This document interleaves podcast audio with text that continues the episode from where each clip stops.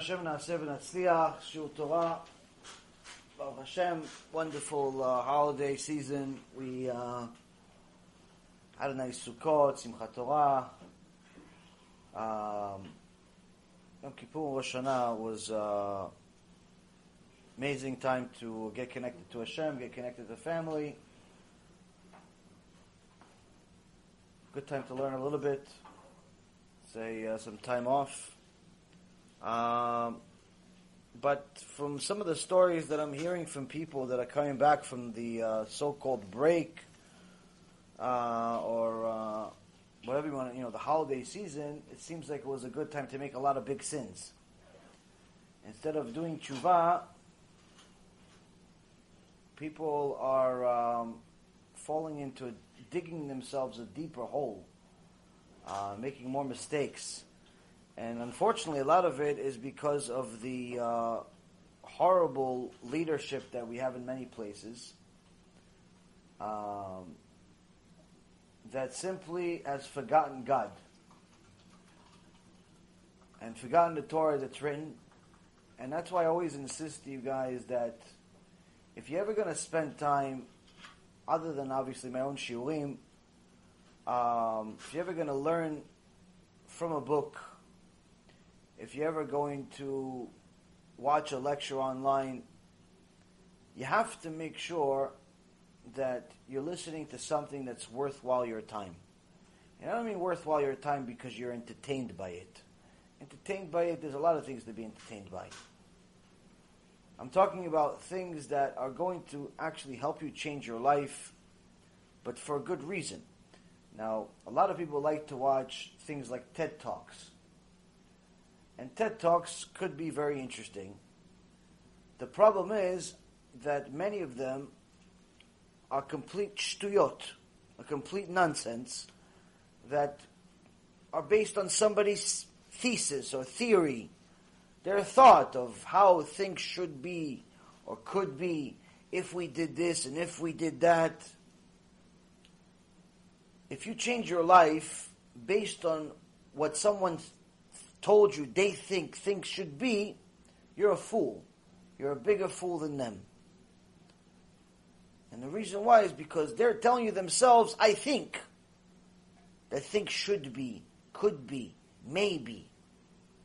Meaning they themselves don't know. They just think, maybe, should be, could be. And you change your life based on the could be and would be, you're the sucker in the room.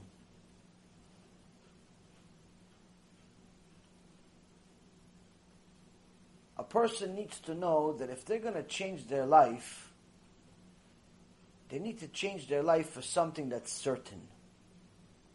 Not theoretical. Not a maybe. Not a should be.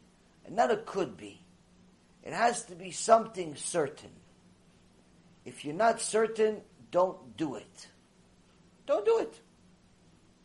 The problem is that with certain parts of life, it takes a long time to be certain.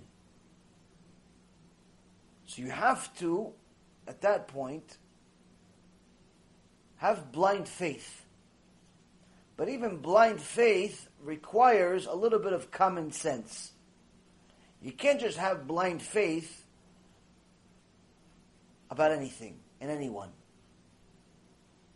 If the bank robber friend of yours tells you, listen, can I borrow your car? I'll be back in five minutes.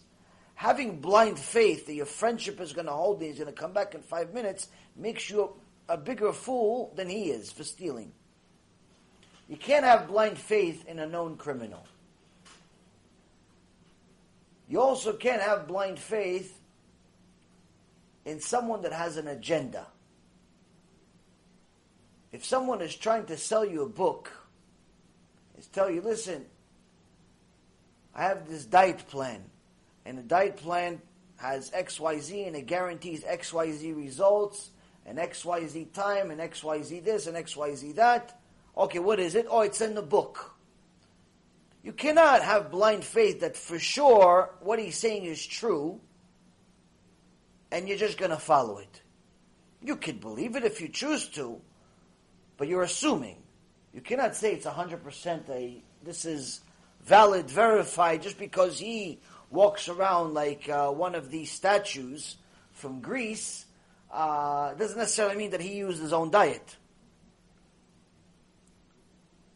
There was a uh, certain person called himself a rabbi. He goes around and uh, he gives shiurim about parnasah. Zgula de parnasah. He's somewhat, you know, people think he's a kabbalist. Think people think he's a kabbalist, and he has shiur, shiur after shiur, shiur after shiur, teaching people different zgulot, different little magic tricks for parnasah. And Rabbi Ephraim says it works. What he's saying, this this this Kabbalist, who's not really a Kabbalist, what he's saying it works. Only problem is only works for him. Why? Every shiur he charges thousand, two thousand, five thousand, ten thousand dollars, so works for his parnasah. For his parnasah, it's perfect as gulal parnasah. For the fans, uh, for the people that are showing up, they're just the suckers in a room. They're just the suckers in a room. So, if someone has an agenda, your common sense detector should tell you, ooh, already 50% possibilities out of the window. Why? Because there's an agenda, there's a, there's a bias. There's a bias. In Judaism, in Torah, you're not allowed to have a bias if you're going to be a judge.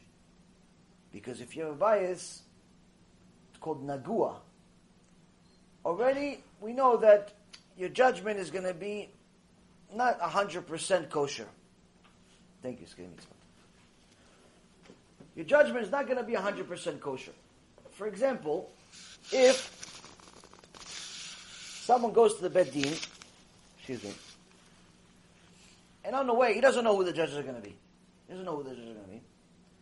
But on the way to the Beit Din, he opens the door for somebody, some big rabbi. He opens the door for him. He says good morning to him. And they strike up a conversation. And then later on, they go inside to the Beit Din room, into the court. And he finds out, ooh, the guy I've been opening the door for, and you know, and, and talking to, and how you doing, how you do, do, do, do, all the nice conversation. Ooh, he's the judge. What does the judge have to do? judge has to recuse himself from the case.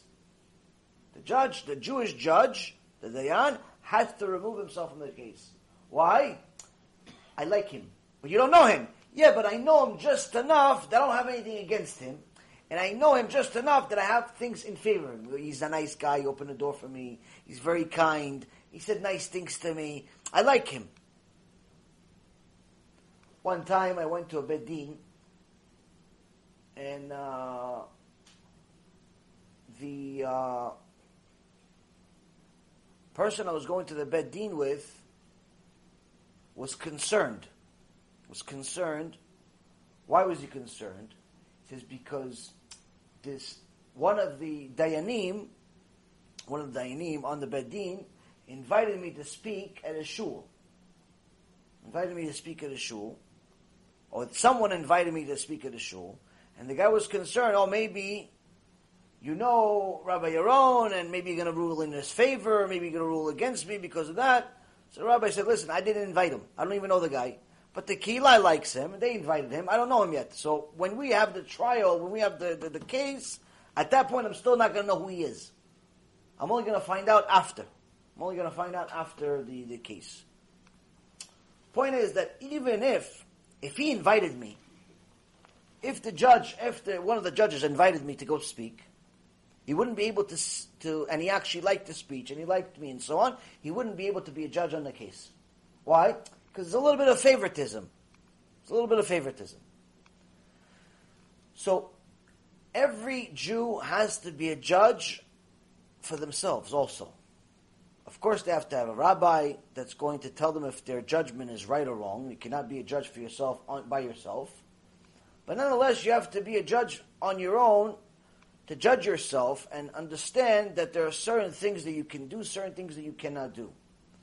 Now, one of the things you cannot do is you cannot decide to move forward with something if there's a bias. You have to go and you have to decide based on things black and white.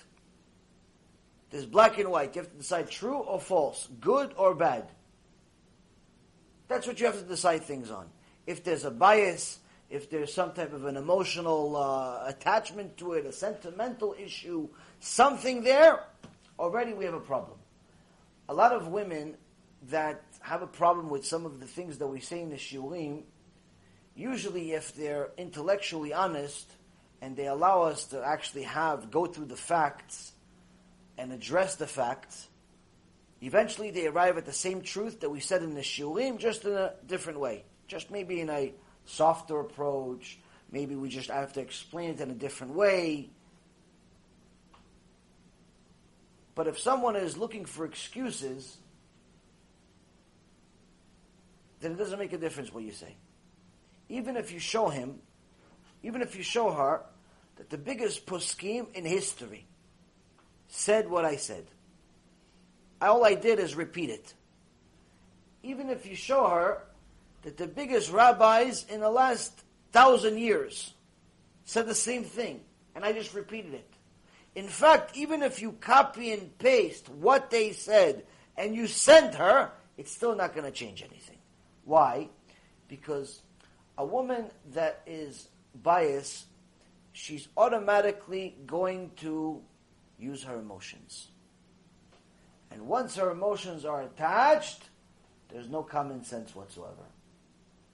All the common sense goes in the garbage when emotions are in control. You could tell a person, listen, it's, it, it, it's pig though, it's not allowed. It says in the Torah it's not allowed. No, no, but I like him. He's a cute pig. Okay, I understand you like the pig and he's cute, but he's not allowed. It says in the Torah, Pasuk, Moshe Rabbeinu just came to my house and he told me. Doesn't make a difference.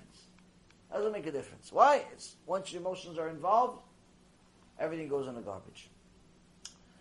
So, as I said, when you're going to make certain decisions, generally you're supposed to look for sources. You have to look for something that's reliable. But that's not always possible. It's not always possible to always have black and white. Sometimes you have to rely on someone. And the reason why is because to find out whether something is good or bad, true or false, takes too much time you cannot afford to lose. For example, somebody goes to the doctor and the doctor says, listen, uh, you have a, a, serious infection and uh, you have to take this antibiotic. The guy says, uh, thanks, doc, I appreciate it, but until I know how this antibiotic works, I'm not taking it. Doctor, what is the doctor going to tell you? By the time you learn how the antibiotic works, you have to go to high school over again, take biology classes. Then you have to go to college again, take biology classes and chemistry classes.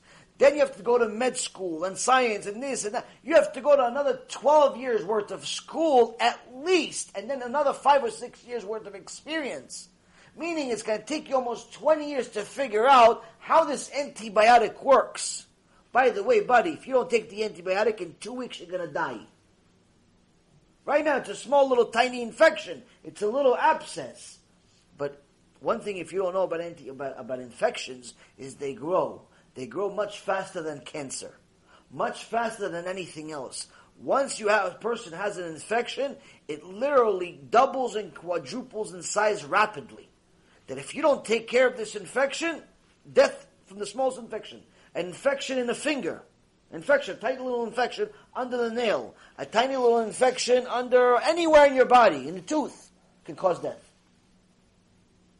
That's why they used to amputate. Before there was antibiotics, as soon as they saw there were certain infections, they would cut off the leg. They would cut off the arm. They'd cut off the finger. Why? We cannot afford for the infection to spread. There's no antibiotics in those days. No antibiotics. There's no cure. Cut off the piece. Cut, cut off the body. Meaning that the tiniest, smallest infection finished. So I understand you want to know how the antibiotic works, how amoxicillin works, and how the all of the other antibiotics work. I understand you want to know. But by the time you know, you're already going to be dead ten times over. So what do you do in a situation like this? You have to trust. You have to use your common sense. You have to trust someone reliable. Who's reliable? The doctor. If he's not reliable, why'd you go to him? If he's not reliable, why did you go to him to diagnose you? If you went to him to diagnose you, if you went to her to diagnose you, that means automatically, by default, you said, you, sir, you, ma'am, doctor, are reliable. Not only to diagnose me, but to treat me. But if you're not going to trust the doctor, what's the point of going? I never understood that. People go to the doctor, the doctor gives a diagnosis, says, no, no, no, I don't, I don't think he's a good doctor. So why'd you go? Uh, I don't think he knows what he's talking about. Why'd you go then? Why'd you go to somebody who doesn't know what he's talking about? Maybe, maybe you're, maybe there's something wrong with you. You're going, if you went to somebody and they said something and you don't like it, say, okay, I don't like it. I don't like what they said, but it's true. But if you say, I don't know, I don't think he knows what he's talking about. I don't think he, she knows what she's talking about. Then maybe you're crazy.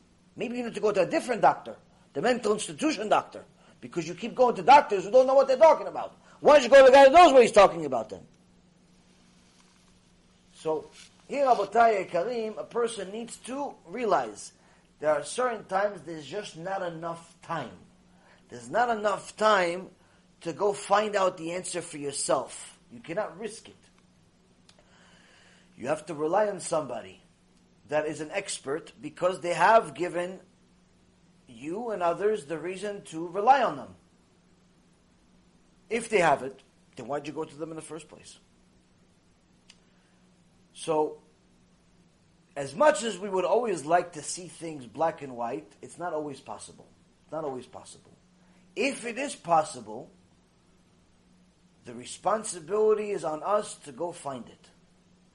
If it is possible to find out a black and white answer, the responsibility is on us to go find out what it is. If, the, if it's possible for us to verify the reliable party's answer, the responsibility is on us to go find out and verify it. But if it's just going to take too much time, then we just got to take their word. When the sages tell us, Afochba ve'afochba dekudaba, delve into it and delve into it because everything is in it.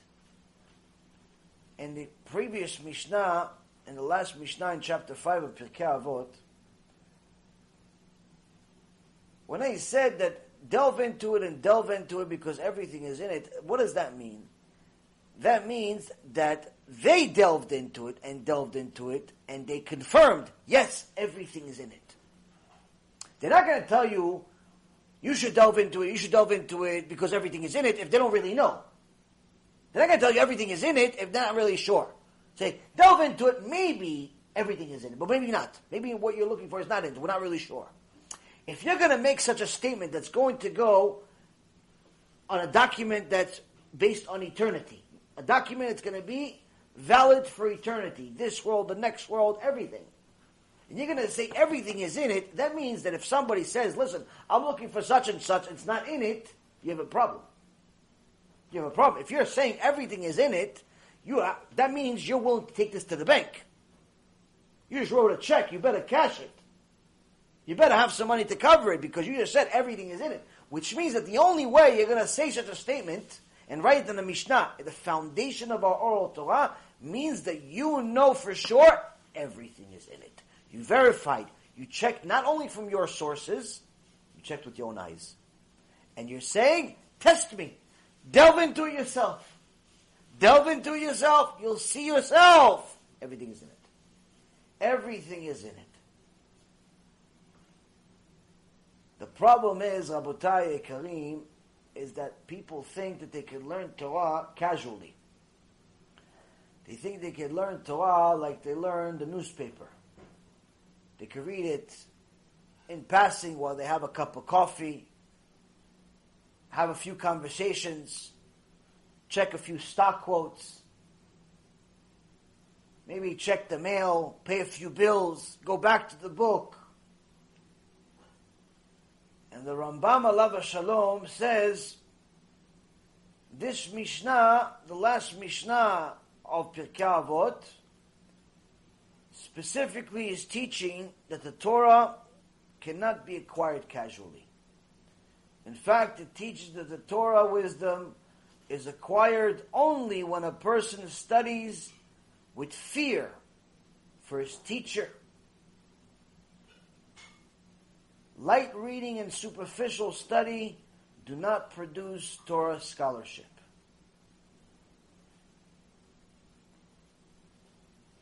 A person that thinks that he could just casually walk into the kollel, walk into the bet midrash, grab whatever book has a nice cover, read a few pages, and then, oh, I'm finished. And he's gonna know what he's doing in life. He has a serious, serious problem. The Rambam says that a person needs to literally fear his teacher when he's learning.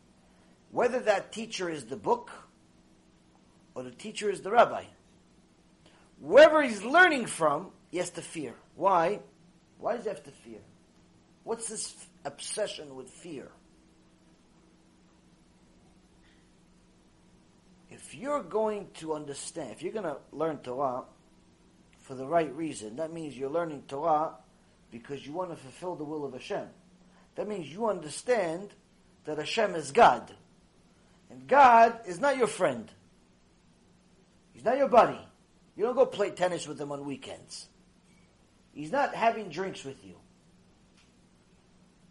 That means that you are learning the instruction set of God. Now, since you cannot learn all of the rules on your own overnight, you're in a situation where you have to depend and you have to rely on somebody who knows them. Because you can't find out all the rules overnight. You can't verify yes, no, yes, no, yes, no. You have to rely on somebody that does. Which means that whether you're learning from the rabbi face to face, or you're learning from the rabbi through his book, even if the rabbi was from 900 years ago, the Rambam, even if the rabbi is Rabbi Yosef Karo from 500 years ago, even if the rabbi is today, it doesn't make a difference. You're learning, you have to have fear. Why? Your whole eternity depends on you understanding what the rabbi said. If you don't, your eternity is in ruins. You misunderstand what's written in the book, you misunderstand what the rabbi said, your eternity is in ruins. On the other hand, if a person does understand what the rabbi said, but the rabbi misspoke, the rabbi made a mistake. He said yes, and reality is no. You have a verse in the Torah in Sefer Devarim, chapter 17, verse 11. It says, according to the teaching that they will teach you, and according to the judgment that they will say to you, shall you do. You shall not deviate from the word, from their word. You shall not deviate from the word that they will tell you, right or left.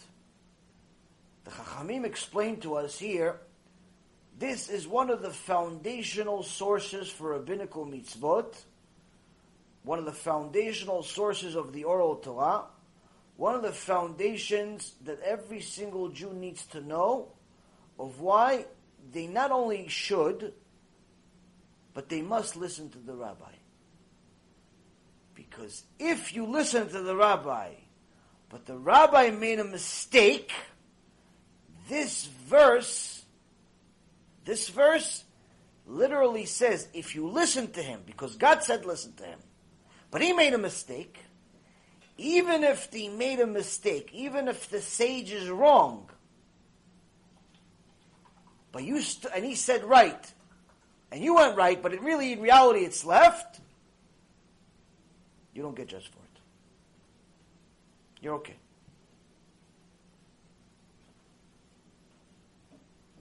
A person needs to know that if he follows what the rabbi says, he follows what the halacha says, even if Shemaim said, no, no, no, he's wrong. But you listened to the rabbi. Why? Because the rabbi says. You listen to the halacha, listen to the rabbi.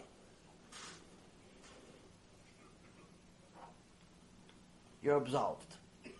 But this does not give us a free and clear on everything.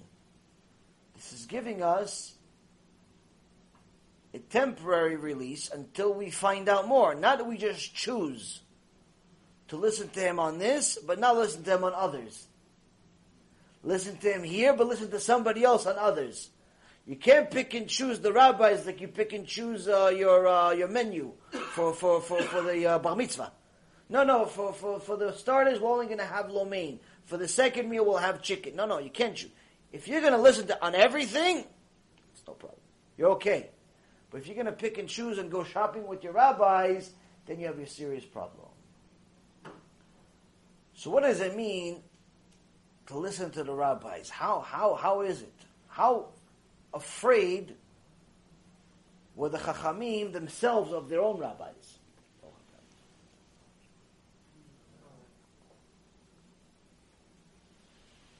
This Mishnah, chapter 6, Mishnah number 1, starts the sixth part of Avot, even though it's not part of the original Talmudic tractate of Avot, the Chachamim added this sixth chapter almost 1200 years ago. At least a thousand years ago, we already have, uh, or 1200 years ago, we have actually a Siddur from Amram Gaon. Siddur of Amram Gaon, who used to learn this sixth chapter of Pirkei Avot. It's not like something that was added 100 or 200 years ago. This is already almost as old as the Gemara itself. It's just the Chachamim say this was not originally part of the Avot tractate. But this specific Mishnah, as you'll see from all, this entire chapter 6 of Pirkei Avot, is very, very long, very dense, an enormous amount of material. Each shiur, we're going to hope to try to complete each Mishnah in maybe four or five shiurim per Mishnah. They're much longer than anything else we've had. They're very, very deep. Um, but this specific Mishnah will give us an understanding, number one, of what kind of fear the Chachamim had of their own rabbis. What kind of honor, respect, connection did they have their own rabbis? and what kind of Torah secrets they got, but more importantly than anything else, how do we get it? If I tell you stories about how the Rambam, HaRav Mazuz writes in his book, the Rambam 900 years ago was able to travel from place to place by simply saying one word. He's able to go from Spain to Egypt in one second. No plane. You can say one word and he travels from country to country. He takes you on a plane with everything else. It takes you 15 hours. He does it one word. I tell you those stories, very interesting stories, but it's not going to help you. But if I taught you the word, that's going to help you. You can make some money out of it. The point is, Rabotai, is that there is an enormous amount of wisdom in the Torah. There's an enormous amount of secrets in the Torah. How do we get these secrets? Shanu Chachamim, בלשון המשנה, ברוך שבחר בהם ובמשנתם. The sages taught this chapter, this entire chapter 6, in the language of the Mishnah. Blessed is he who chose them and their teachings. This is not part of the Mishnah per se. This is actually the heading of the Mishnah.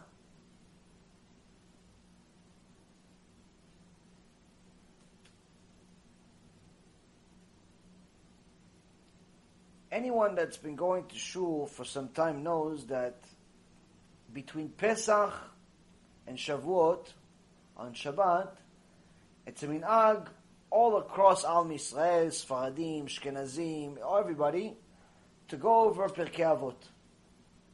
In many places, as a matter of fact, in most communities, they actually continue to learn Pirkei Avot all the way until Rosh Hashanah. But the way they learn Pirkei is a little different than us. They go superficially through it, just reading the whole chapter. Reading the whole chapter, not delving into the details. There's not enough time, obviously. Not delving into the details word for word, or at least as we try to go sentence by sentence, understand the deeper meaning of each Mishnah, sources, and so on. But nonetheless, it's a minhag of Am Yisrael, it's a reminder for Am Yisrael that you have to constantly go over the same Pirkei Avot every year, just like you go over the Chumash every year. It's not a once in a lifetime teachings. And as I said, there's a siddur from the 9th century of, of Amram Gaon that from uh, Babylon, Iraq today, that uh, shows that they actually, even in those days, 1200 years ago, they already were going through this sixth chapter of the Mishnah. So it's not like this uh, chapter is something new, like we think new. New in a sense that it wasn't at the same time as the Gemara, where it wasn't part of the Gemara itself. These are all part of the Gemara, but these are all called Bareitot instead of Mishnayot. What's the difference between a Bereta and a Mishnah? The word Bereta literally means outside. Outside teachings. So the Mishnah, which was written by Rabbi HaKadosh, Rabbi Yehuda Nasi, the Mishnah condensed the oral Torah into six books, six darim, six six uh, tractates. In reality, or six sections, six Mishnayot. In reality, the oral Torah is enormous, but we see in the Gemara Masechet Avodah Zarah that just the tractate of Avodah Zarah, Avraham Avinu, that had Torah even before Am Yisrael, even before Matan Torah. 1500 years almost, or 1000 years before Matan Torah, Avraham Avinu already had, he already had a, uh, the oral Torah. Adam HaRishon had oral Torah. Noah had oral Torah. Shem Ve'ever had oral Torah. What do you think uh, when they say that uh, Yaakov Avinu was learning with Shem and Ever for 14 years? What do you think he was learning? Tetris? He was learning uh, on YouTube? What was he learning? He was learning Torah. You already had the oral Torah from the beginning. The original oral Torah that Avraham Avinu had, just the tractate of Avodah Zarah. Today, our tractate of Avodah Zarah has five chapters. Five chapters. His tractate of Avodah Zarah, some say it had 600 chapters. Meaning, his Avodah Zarah, his laws of Avodah Zarah, was bigger than our entire Gemara. Everything put together. So when Rabbi HaKadosh, Rabbi Yehuda saw the amount of oral Torah that we have, he realized to write all of it, it's impossible. It's impossible. To write a lot of it is also impossible. Why? It will be too much for any normal person to read all of it, unless you're Talmid Chacham. He wanted to write it that for his generation, any average person, any average person will be able to understand it. Today, average person in his generation is uh, Moshe Rabbeinu for us. So he wrote the oral Torah in six Mishnayot, six Sidre Mishnah.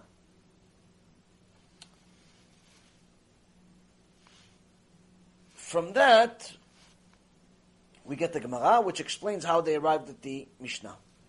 But there were certain things that were not included in the Mishnah. There were certain things not included in the Mishnah that were still taught by his students students like Rabbi Chia, students like Rabbi Hoshaya, students like Bar Kapara. These Tanaim, these holy people, were the disciples of Rabbi HaKadosh,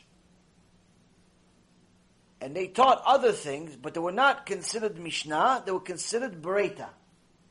They considered a Bereta. Not because they were not valid or they were wrong, chas v'shalom. No simply because Rabbi Kadosh said this is not part of the teachings that we have to transfer from generation to generation. The Beretas are not part of this Mishnah. There's certain outside teachings, things that were outside of the main teachings, are still taught. So the Beretot that Rabbi Chia, Rabbi Hoshaya, Rabbi Kapara, and others taught were called Baretot.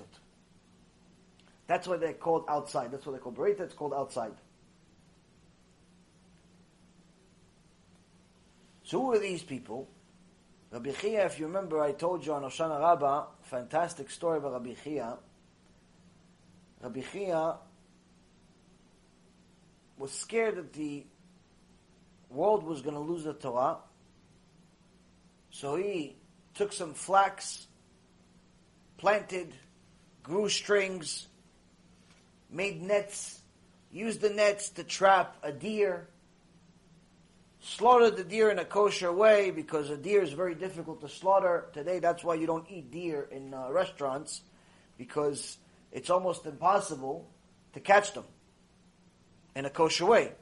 Usually, for example, if you want to go catch deer, most people that go uh, hunting, they catch the deer with a bow and arrow. If they're fair, I mean, they could shoot them also, but that's not really fair, at least for the in the hunters for sport. But they do it for sport. They don't do it because they're going to eat the deer, even if they eat the deer.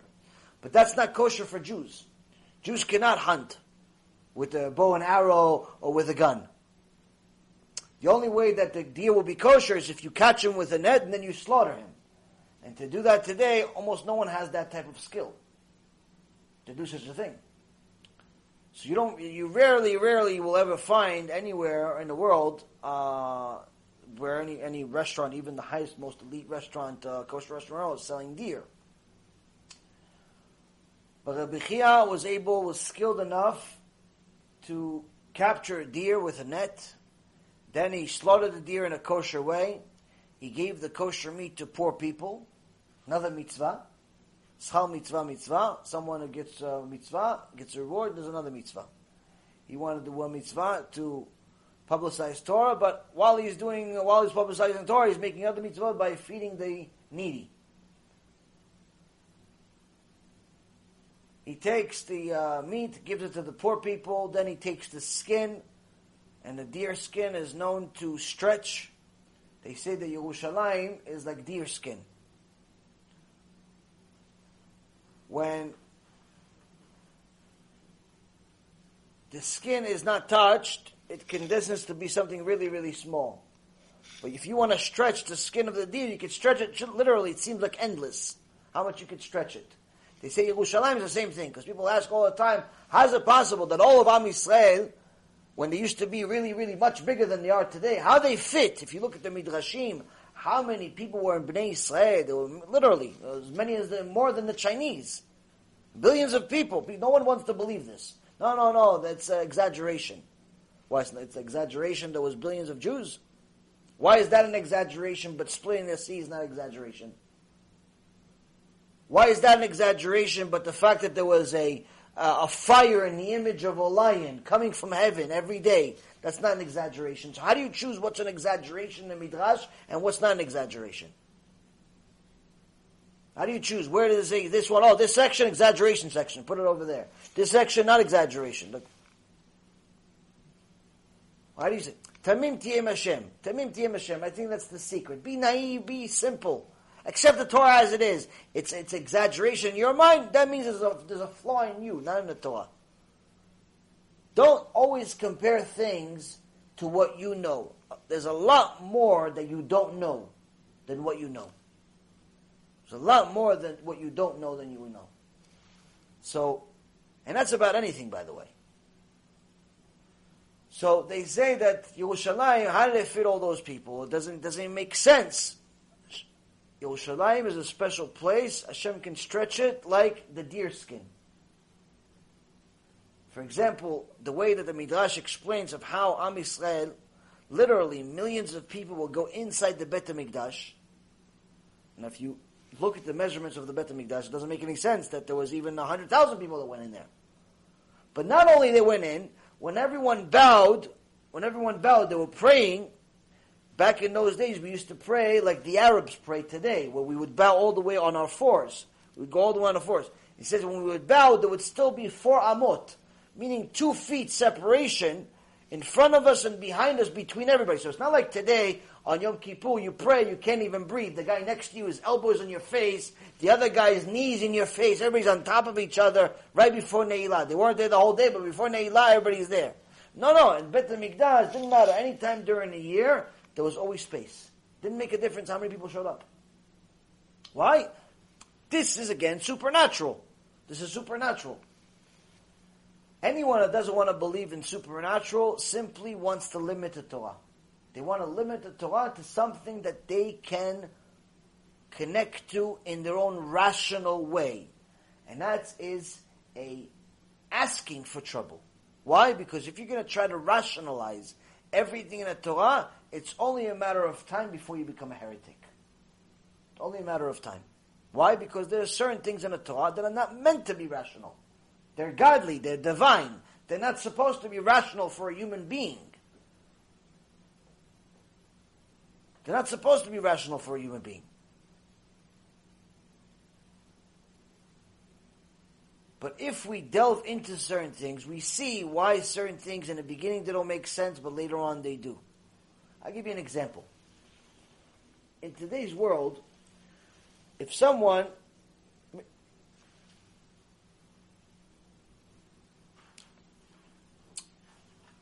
performed the crime, they stole some money. What do you do with them? After you catch them? That's your question. What do you do with them? Put them in jail. Good. Okay, one person. Okay, the rest of you don't all jump at the same time. Okay, guy stole, you throw him in jail, right? In America, stealing is almost worse than murder. The guy that murdered sometimes can get a five year sentence. The guy that stole can get 25 years. Sometimes, even if he stole from no one, he just cheated the system, and he performed something called insider trading. He simply beat the system by doing something that's actually legal in every other business in every other country. They could send him to jail for 25, 30 years, worse than a rapist, murderer, and a pedophile. But the point is, is that the guy goes to jail for five years, right? Now, who does he befriend in jail during those five years? Does he befriend uh, scholars, does he become friends with uh, famous, you know, uh, uh, scientists, philosophers, uh, you know, the civilized? Who does he befriend in, in, in jail? Who does he become friends with? Other criminals. Meaning that for five years, everybody exchanges stories. The thief that stole $5,000 exchanges a story from the guy that stole $10,000 and exchange a story with the guy that stole $10 million. And then they exchange story from the murderer. And they exchange stories with the pedophile and the rapist and all of the, all of the thieves, all of the murderers, all of the, all of the of this world, all of the garbage of this world. What do they do? They all become friends. Which means they all learn from each other. Which means after five years, he came in there a thief of $10,000, but he came out an expert sniper, an expert murderer, an expert uh, uh, everything else thief. He's not now, he came in freshman. He left grad student. He came in freshman, he came in, all came in, well, you he was a little petty, petty, petty thief. He stole $10,000, me skin. But he came out with a degree from the murderer, from the all the worst people in the world, taught him what to do. Hey, listen, you're getting out soon. Do this, do this, do this, do this, do this. That is the simple, demented system we have in civilized society. Civilized society today. What does the Torah tell you? If somebody stole from you, somebody stole from you, you caught him. And then you caught him. He doesn't have the money. He spent it already. He went to the casino. He spent it all. He doesn't have the money. What do you do? Throw him in jail? No. You don't throw him in jail. What do you do? You give him a job. What's the job? He becomes your slave. He becomes your slave for as long as it takes for him to pay you back. Now let me ask you a question. Common sense, this doesn't make any common sense. The guy is a thief. Why would I want to invite the thief to my house? Why would I, why would anybody want to invite a thief to his house? The guy's a thief. I'll give you another question. It's going to answer both at the same time. Somebody, somebody, mistake, mistake, they were working, they were working, and one guy was on top of the ladder, the other guy was on the bottom of the ladder, and the guy on top of the ladder wasn't careful. He wasn't careful, and the axe fell from his hand, and it went, chopped the guy's head off, killed him. Killed him. Now it's accident. He didn't mean to kill him. He didn't hate him. He didn't mean to kill him, but he killed him at the end. The same result. He killed him. Torah says, what do you do with such a person? You send him to Ira Miklat, to the, to the city of refuge. Send him over there. Send him to the city of refuge. Why? So the family of the guy that was killed doesn't kill him. What's in the city of refuge? Has anybody ever asked? What's in the city of refuge? What is it, like a Taj Mahal? What do they have? They have camping over there. They have jacuzzis. What do they have over there? What, they barbecue? All the murderers, accidental murderers have a barbecue. Who'd you kill? Oh, I killed Smith. Oh, I killed Stevenson. Ah, yeah, you know, they were cousins. Wow, what a. What do you exchange stories? What do you do in a city of refuge? What's in a city of refuge? You know who's in a city of refuge? The Levi tribe. The tribe of Levi is in a city of refuge. Why do we specifically send the accidental murderer to the city of refuge? Why do we send him to the levies? Rabotai Karim, for the same reason of why we hire the thief. The city of refuge has the Levi'im. The Levi'im were the Talmidei Chachamim of the generation. They would sit there all day learning Torah. So what do we want with a person that made a, made a mistake? We want him to go kill more people? No, we want him to do tshuva. But we figure how we're going to make this guy do tshuva. Go send him to a city that everybody's a tzaddik. Everybody's a tzaddik. Even if he's bad originally, if he's surrounded by a bunch of tzaddikim, naturally he's going to be influenced over time. He's going to become a tzaddik. If he used to be a thief, but now you're going to hire him. You're going to work. You're going to work for you now, and you're a tzaddik. And you're going to show him good traits, and you're going to help him, and you're going to give him a nice job. You're going to treat him well. You're going to give him a pillow before you use a pillow.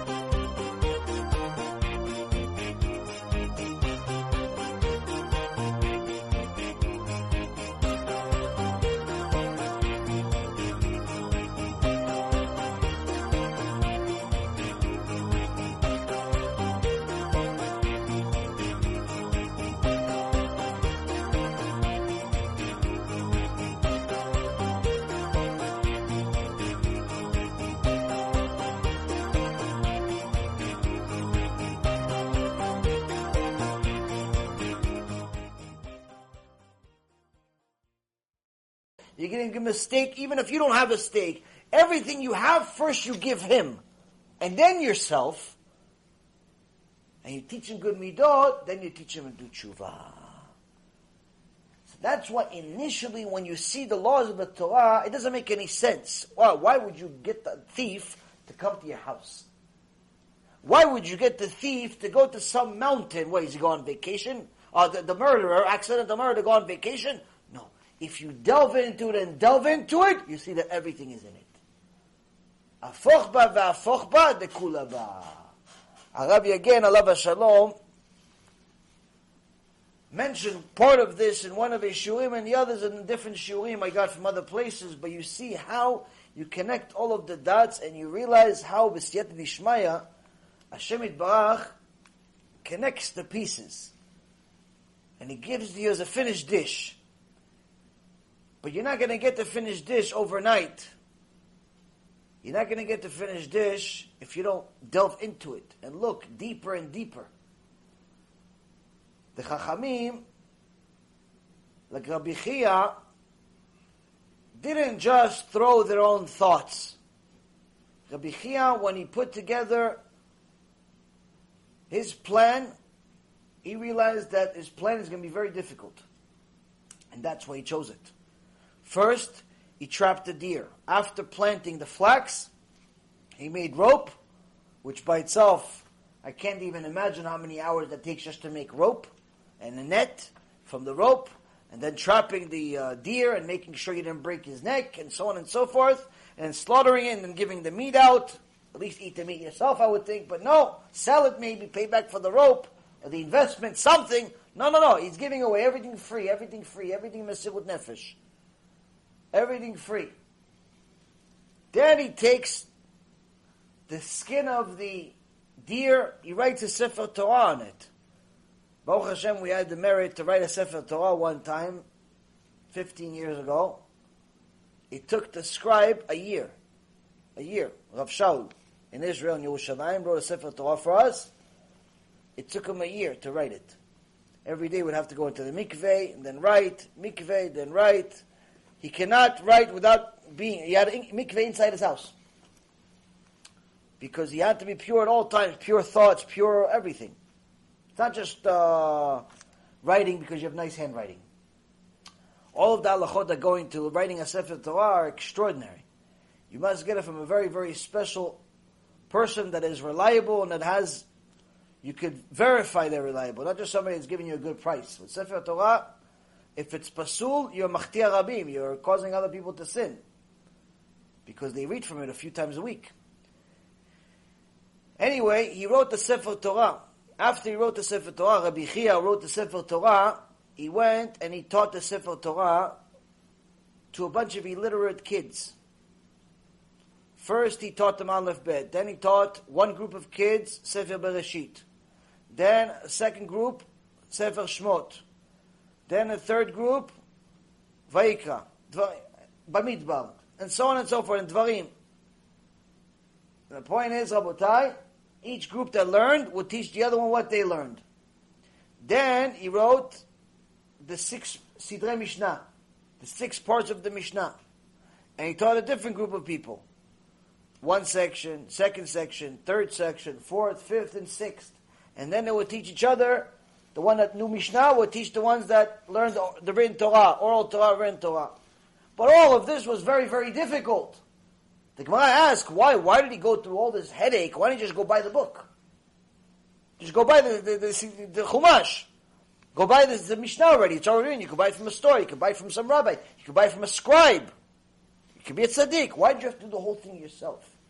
Because Rabbi Chia understood that if you sacrifice, you win. Without sacrifice, you cannot win.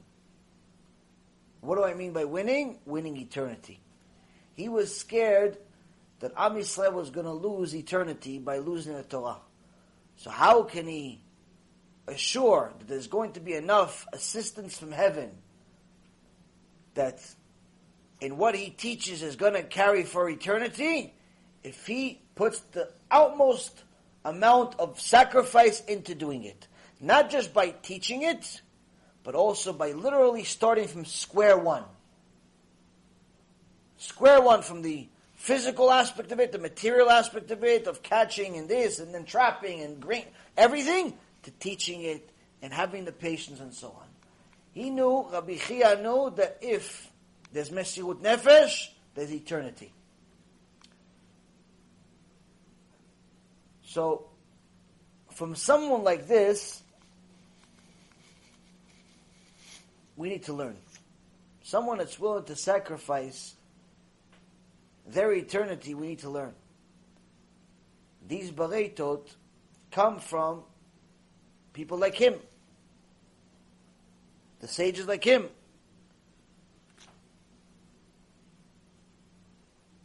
Now, how did they get to be so extraordinary. The first sentence, the first sentence tells it all.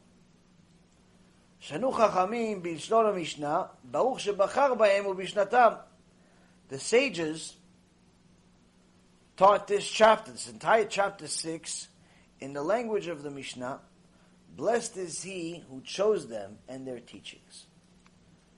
The first thing that we learned who the Chachamim are. But the second thing is a little odd. It says that the Chachamim, they taught these teachings in the same language as the Mishnah. So the Midrash Shmuel says simply is that the Chachamim that are mentioned here, whether it's the first one, which is Rabbi Meir Baal HaNes, or the others that follow, taught the Mishnah in the same language, in Hebrew, Sfat Kodesh. That's what it means by Lishon Mishnah, the language of the Mishnah.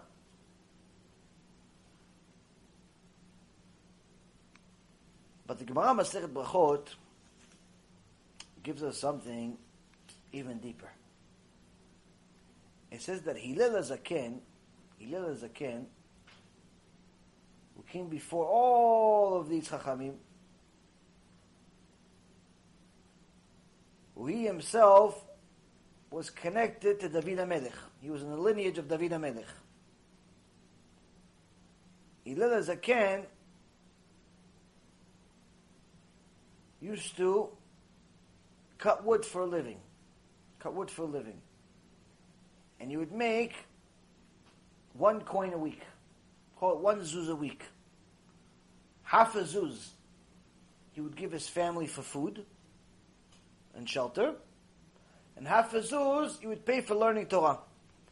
To go to the Bet Midrash of his rabbi, Shmaya v'Avtalion. Shmaya v'Avtalion. Shmaya v'Avtalion were in the beginning of our Pirkei Avot.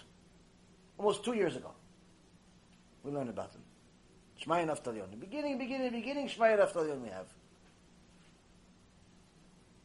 Already in the first chapter of Pirkei Avot, we learn about Shmaya v'Avtalion. They're in the Zugot. The Zugot were the pairs. The Chavrutot in those days.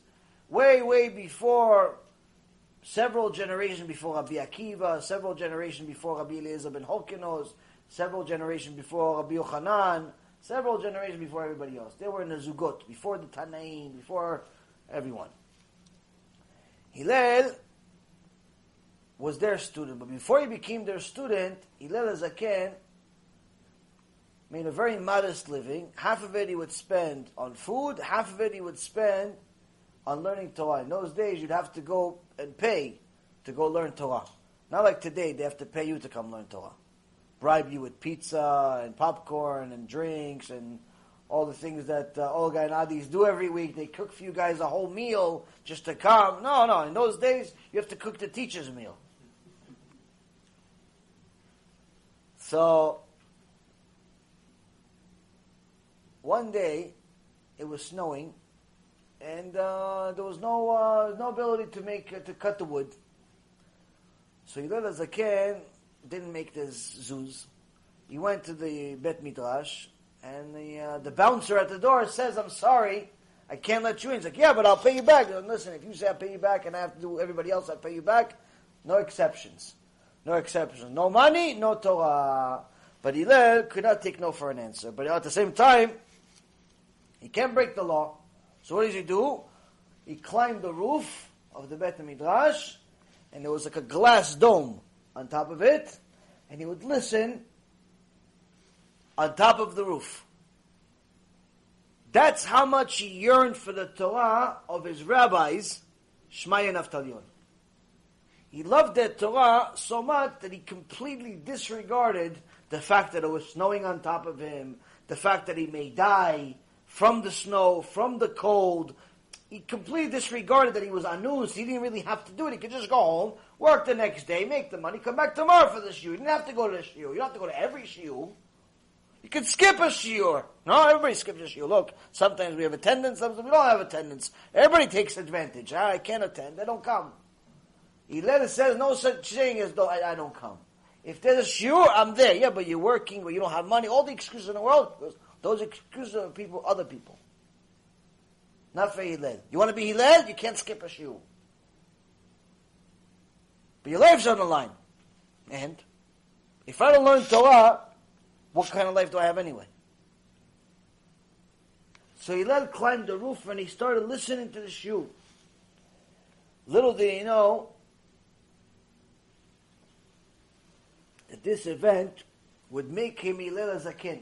But at the same token, before he became Hillel Zaken, that we have in our Torah that all the generations of Am Yisrael learn about every year. Before that, he almost died. How? It snowed and snowed and snowed. Eventually, he was dug so deep he couldn't move, he froze. The next day was Shabbat. Shmai and Avtalyon come into the Bet Midrash, and they see, usually there's light. There's light, they see from the glass dome. But today was especially dark inside the dome, so they looked up and they saw there's a body of a, uh, it's an image of a body. There's an image of a body, there's a shape of a body over there. They climbed to the roof, they saw there's a person. They took him inside and they, they, they said, wow, this person was on top of the roof listening to our Torah. It is praiseworthy for us to violate Shabbat to save his life somebody like this, it's praiseworthy for us to save his life. And that's what they did. They lit fire to save his life, to warm him up. Can you take that? See that? Right there. You don't see it? Try funny. Thank you.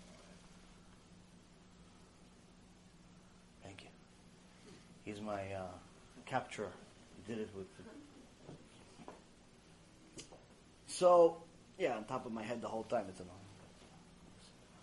So, thank you. So anyway, I know you probably needed to do tshuva, but uh, you could listen from over there like everybody else. So anyway, the they violated Shabbat, but in essence put Shabbat on hold to save Hillel's life. And when they found out the story of how he literally put his life on the line just to listen to Shiur Torah, they said, from now on, you don't have to pay to come. From now on, you're under us. You're under us, we're going to teach you everything. We're going to teach you everything we know. Shmaya v'Avtalion, the two Gdolei HaDor. Imagine, the Steipler Gaon and the Chafetz Chaim. They tell you, you are going to be my student. You don't have to go anywhere. You come with me, you have dinner with me, you have lunch with me, you have breakfast with me. Everywhere I go, you are next to me. This is Gan Eden. Anyone that understands the value of a good teacher, this is Gan Eden for them. Some people don't know the value of a good teacher. Teacher says, why don't you come over? They're Like, no, I'm busy. Oh, okay. Stay busy. I'll find another student. They don't understand. People don't understand the value of a good teacher today. But some people do. And Hillel did. How do we know Hillel understood the value of a good teacher? Because the Gemara in Masechet Brachot said that Hillel, when he himself would teach, when he himself would teach other people, he would pronounce words just like his teachers. He said things bilshon rabu. He said things in the, in the, in the tongue of his teachers. What does it mean in the tongue of his teachers? Since Shmaya and Avtalyon were both converts, they didn't know how to pronounce certain letters in the, in the Hebrew alphabet. So, for example, the word hey. A lot of people don't know how to pronounce the word hey. They pronounce it like aleph. Instead of saying he, like an H, they say e. Or some people in America, for example, you tell them say chamo. They say hamor. No, it's not hamor. It's chamor. Cha. Americans can't say cha. Like Chanukah. Hanukkah. No, it's not Hanukkah. It's Chanukah. But they can't say it. So Hillel, he loved his teachers. He was so connected to his teachers that he started speaking like them. Even, but you don't need to though. You don't need to. You know how to say he. You don't need to, you don't need, you don't have a problem with saying cha. You know, bro, you're Hillel. You know how to say it. No, no, no, no. If my teacher said ha, I'm saying ha. If my teacher said e, I'm saying e. Yeah, but it's wrong. they said it, it's right. If my teacher said it, it's right. That's how glued he was to his teachers. This, any, this is deep, but anyone that understands this understands what it means to have fear of the teacher. It's not fear of the teacher is going to punish you, he's not going to talk to you for a week. That's not what we mean. It's having enough respect and kavod for the teacher that literally a person pays attention to every single word that comes out of his mouth and how it comes out. Rav Wasserman Allah Shalom was a very, very strong person, intimidating teacher, but the same token, all of his students knew he loved them more than he loved anybody else in the world. He literally one time left and said, listen, I'm to have to go visit my, my family. I haven't seen them in almost two years. He didn't see his own family, his own kids, his own wife, his own kids, because he was teaching day and night, day and night, day and night, in a different city. He said, oh, I haven't seen my wife and kids in almost two years to teach strangers. I'm to have to go check on them, see how they're doing. One time they were in the middle of learning a sugya, they were in the middle of learning, he gets a uh, he gets a uh, what's a message. You know, you know, today you get instant messages on your phone. In those days, they would give you a letter that you got, they give him a letter. Say, Rav, you just had a your wife just gave birth to a boy. He got up, made the blessing a tova mativ, and came down and continued learning. As if nothing happened, as if, okay, I had a boy, Bo Hashem, thank you very much, I'm back to learning. That's Rav Wasserman. So glued to the Torah, so glued to his students, so glued to what he was, to Avodat Hashem, even what we think is life had its own time for him. There was a time and a place for it. But even his own students would say, it's always unbelievable to see how Rav Wasserman acts once his Rebbe's name is mentioned. As soon as the Chafetz Chaim's name is mentioned, he becomes like a little baby. Becomes like a little boy. Every year he goes visits the Chafetz Chaim for Rosh Hashanah. Oh, intimidating, big rabbi, becomes like a little boy. I'm going to visit my Rebbe. I'm going to visit my Rebbe. Oh, Chafetz Chaim. And he would come back, he would tell everybody the stories about Chafetz Chaim. And he did this, and he did this, and he did this, and he did this, and he did this. And one time, somebody said, oh, the drasha that the Chafetz Chaim gave this year for, for Hashanah, it's the same one he gave last year. He goes, no, you made a mistake, Rav Wasserman said. Last year versus this year is a big difference. What difference? This year he said eight more words.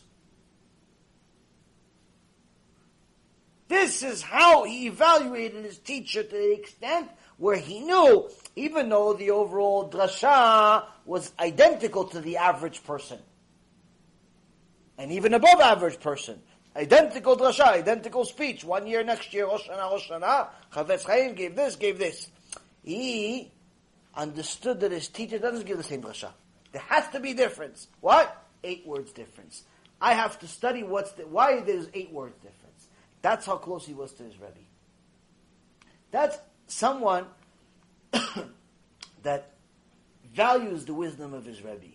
A person that values the wisdom of his Rebbe is going to succeed. A person that doesn't has to find a Rebbe that he does. And that's one of the problems that I see today. Most people that don't have a rabbi, usually the reason is because their ego is getting in the way. Yes, of course, there's a problem in this generation. There's very few decent people out there. There's very few decent rabbis out there, but there's still plenty for you to find someone to guide you. If not one person to guide you on everything, There's at least one person to guide you on each aspect of your life. One person can guide you on your marriage. One person can guide you on your Gemara. One person can guide you on your business. There's plenty of rabbis that can guide you. To not have a rabbi is inexcusable. It's inexcusable. A person can literally live a sinful life his whole life thinking that he's right simply because his ego is too big to have a rabbi. A rabbi is not a teacher per se that's just going to tell you yes or no. Allowed, not allowed. A rabbi is also going to tell you a bunch of things you don't like to hear. A rabbi is going to be the one who's going to check you and make sure that you're going in the right direction. But if you're not giving full disclosure to your rabbi, he's not your rabbi. If you're not listening to everything he says, he's not your rabbi. If you listen to him and five other people, he's not your rabbi. You may admire him, you may like him, but he's not your rabbi. The Chachamim had a big secret. They had a rabbi. Each one of them had a rabbi. And they literally feared their rabbi, like the Gemara says, fear your rabbi like you fear the Shekhinah, you fear Hashem. To such an extent that Baruch Shebachar Baem Mishnatam. The Mishnah says that these Chachamim taught these Bereitot in the language of their of the Mishnah. Blessed is he who chose them and their teachings. Who's blessed is he? Blessed is he is Hashem. Hashem Barach, God chose the sages of Am Yisrael as his legitimate messengers, as his legitimate teachers for his nation, as the expositors of his Torah,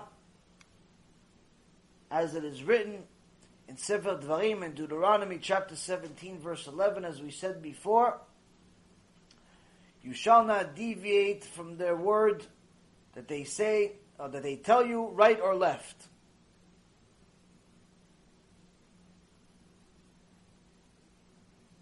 When a person understands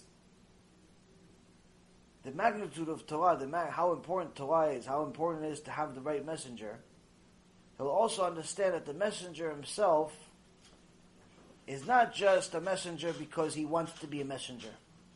He's a messenger because Hashem chose him to be a messenger. Not everybody has the merit to teach Torah. And not everybody that has that teaches Torah has the merit to influence people. There are many people out there that teach Daf Yomi, or teach Halacha, or teach uh, Parashat Shavua, or teach a lot of different things. But they could be teaching for 20 years to the same group of 10 people. And never going beyond the 10 people. And even the 10 people don't really listen to them. But it's like a chavruta. They like him. Yeah, yeah, he's my rabbi. But you don't listen to anything he says. Yeah, but I learn with him every week. One time I uh, gave a shiur, this place in Boca Raton. They invited me there, and uh, first time I had a shiur there, I noticed, you know, the, the, the, the rabbi over there said hi, and people, a few people over there that invited me, very happy to see me. We gave a nice shiur. But I noticed that after the shiur was practically over, more people showed up. But not for me. I didn't make too much of it. Maybe there's a different event, maybe this, maybe that. Some time passed, and invited me for a second shiur. This time there was less people that attended my shiur even though they liked me and they invited me a second time. But as soon as the shiur was finished, a bunch of people showed up after the shiur. A bunch of people showed up after the shiur.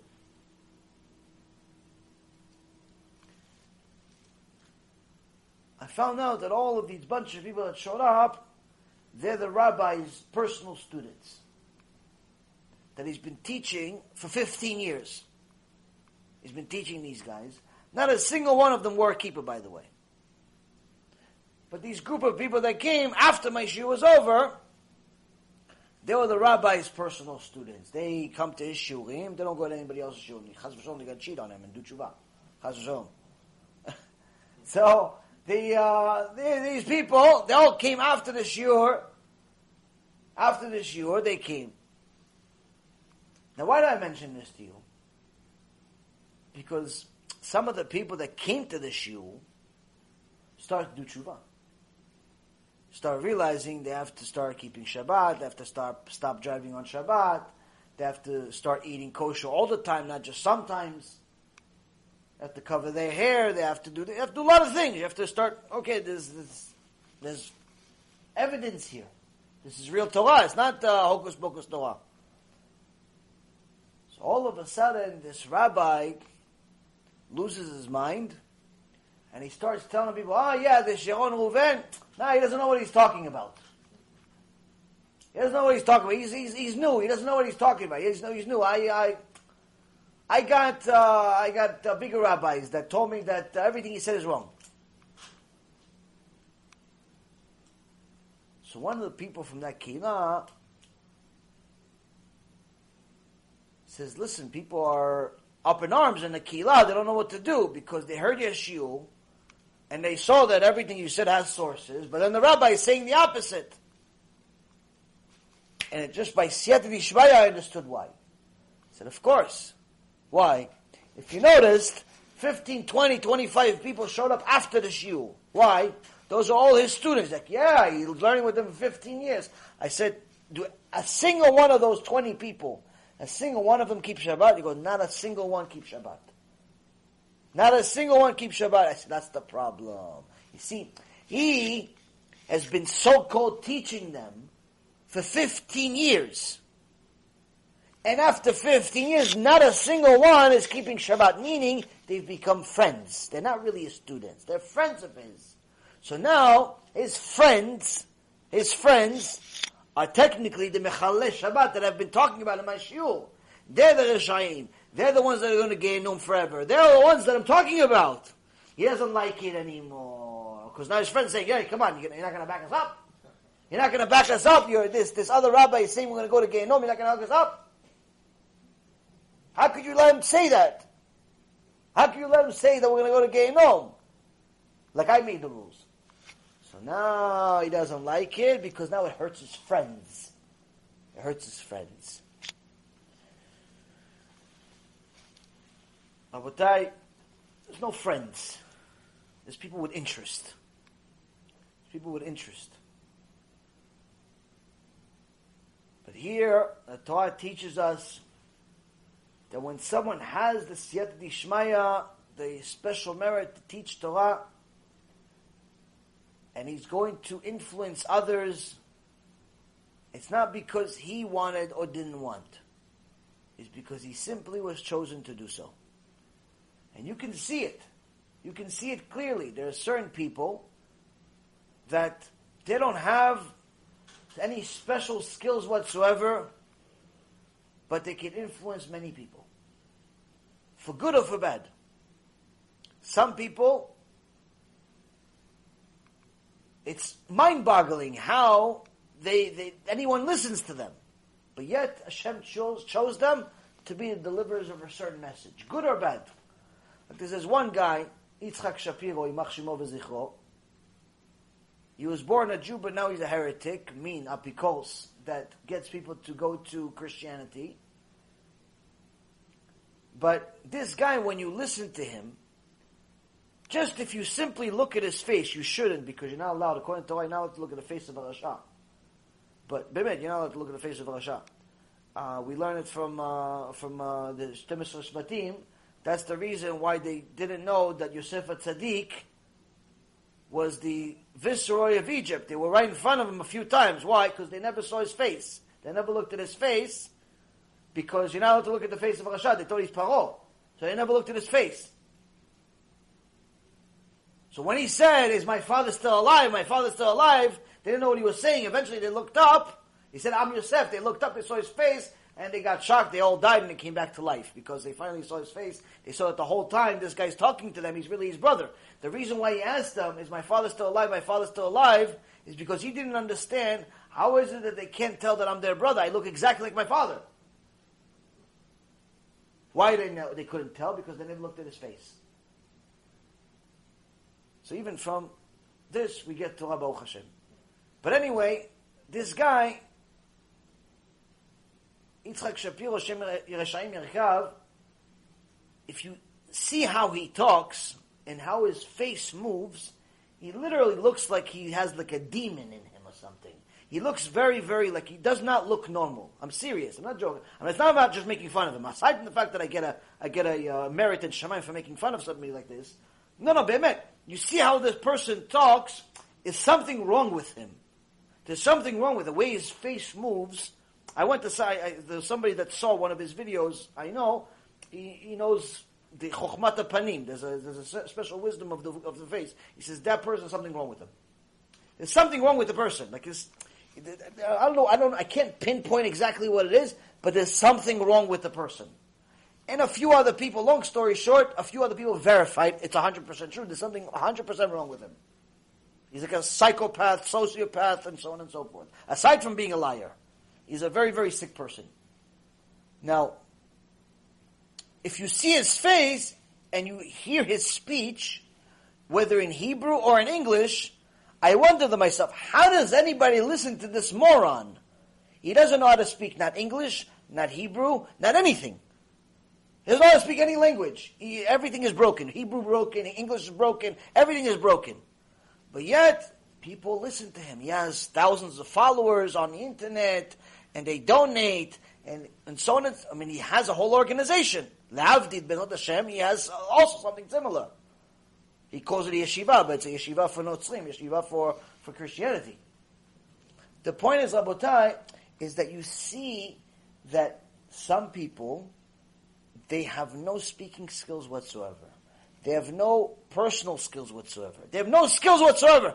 But Hashem still chooses them to deliver a message. For good or for bad. This one obviously for evil. But the point is that this person, it shows what the Gemara says. What does the Gemara say? Abali taer mesayim biyado. Abali tameh putchim lo. The Gemara says, someone that comes to become purified, they give him a handsome shamayim. Someone that comes to make things impure, they open for him. They open the door for him. What does it mean open the door for him? Do whatever you want. Go. You want to make sins? Go. Get out of my face, Hashem says. He has no interest in talking to you. No interest. Just go. You want to go recruit people for Christianity and uh, build Gehenom? Be my guest. You only have this world. This is also one of the ways that a person can try to understand why, unfortunately, the biggest Christian missionaries in the world, most popular ones, are Jewish. The most popular Christian missionaries, whether it's this guy or much bigger than him, like this guy Brown, uh, or uh, some a few others that uh, Reshaim out there, that uh, this guy Sid that has a the show called "It's a Miracle," a Machshim show all of these Christian missionaries, they're all Jewish.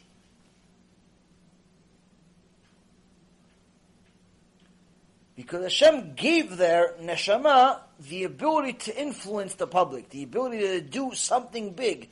They simply chose bad. Big, but bad.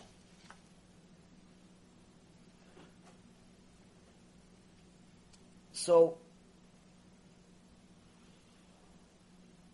The Torah teaches us here, this Breita teaches us here, that it's not just people choosing to do something big, it's that Hashem chooses them.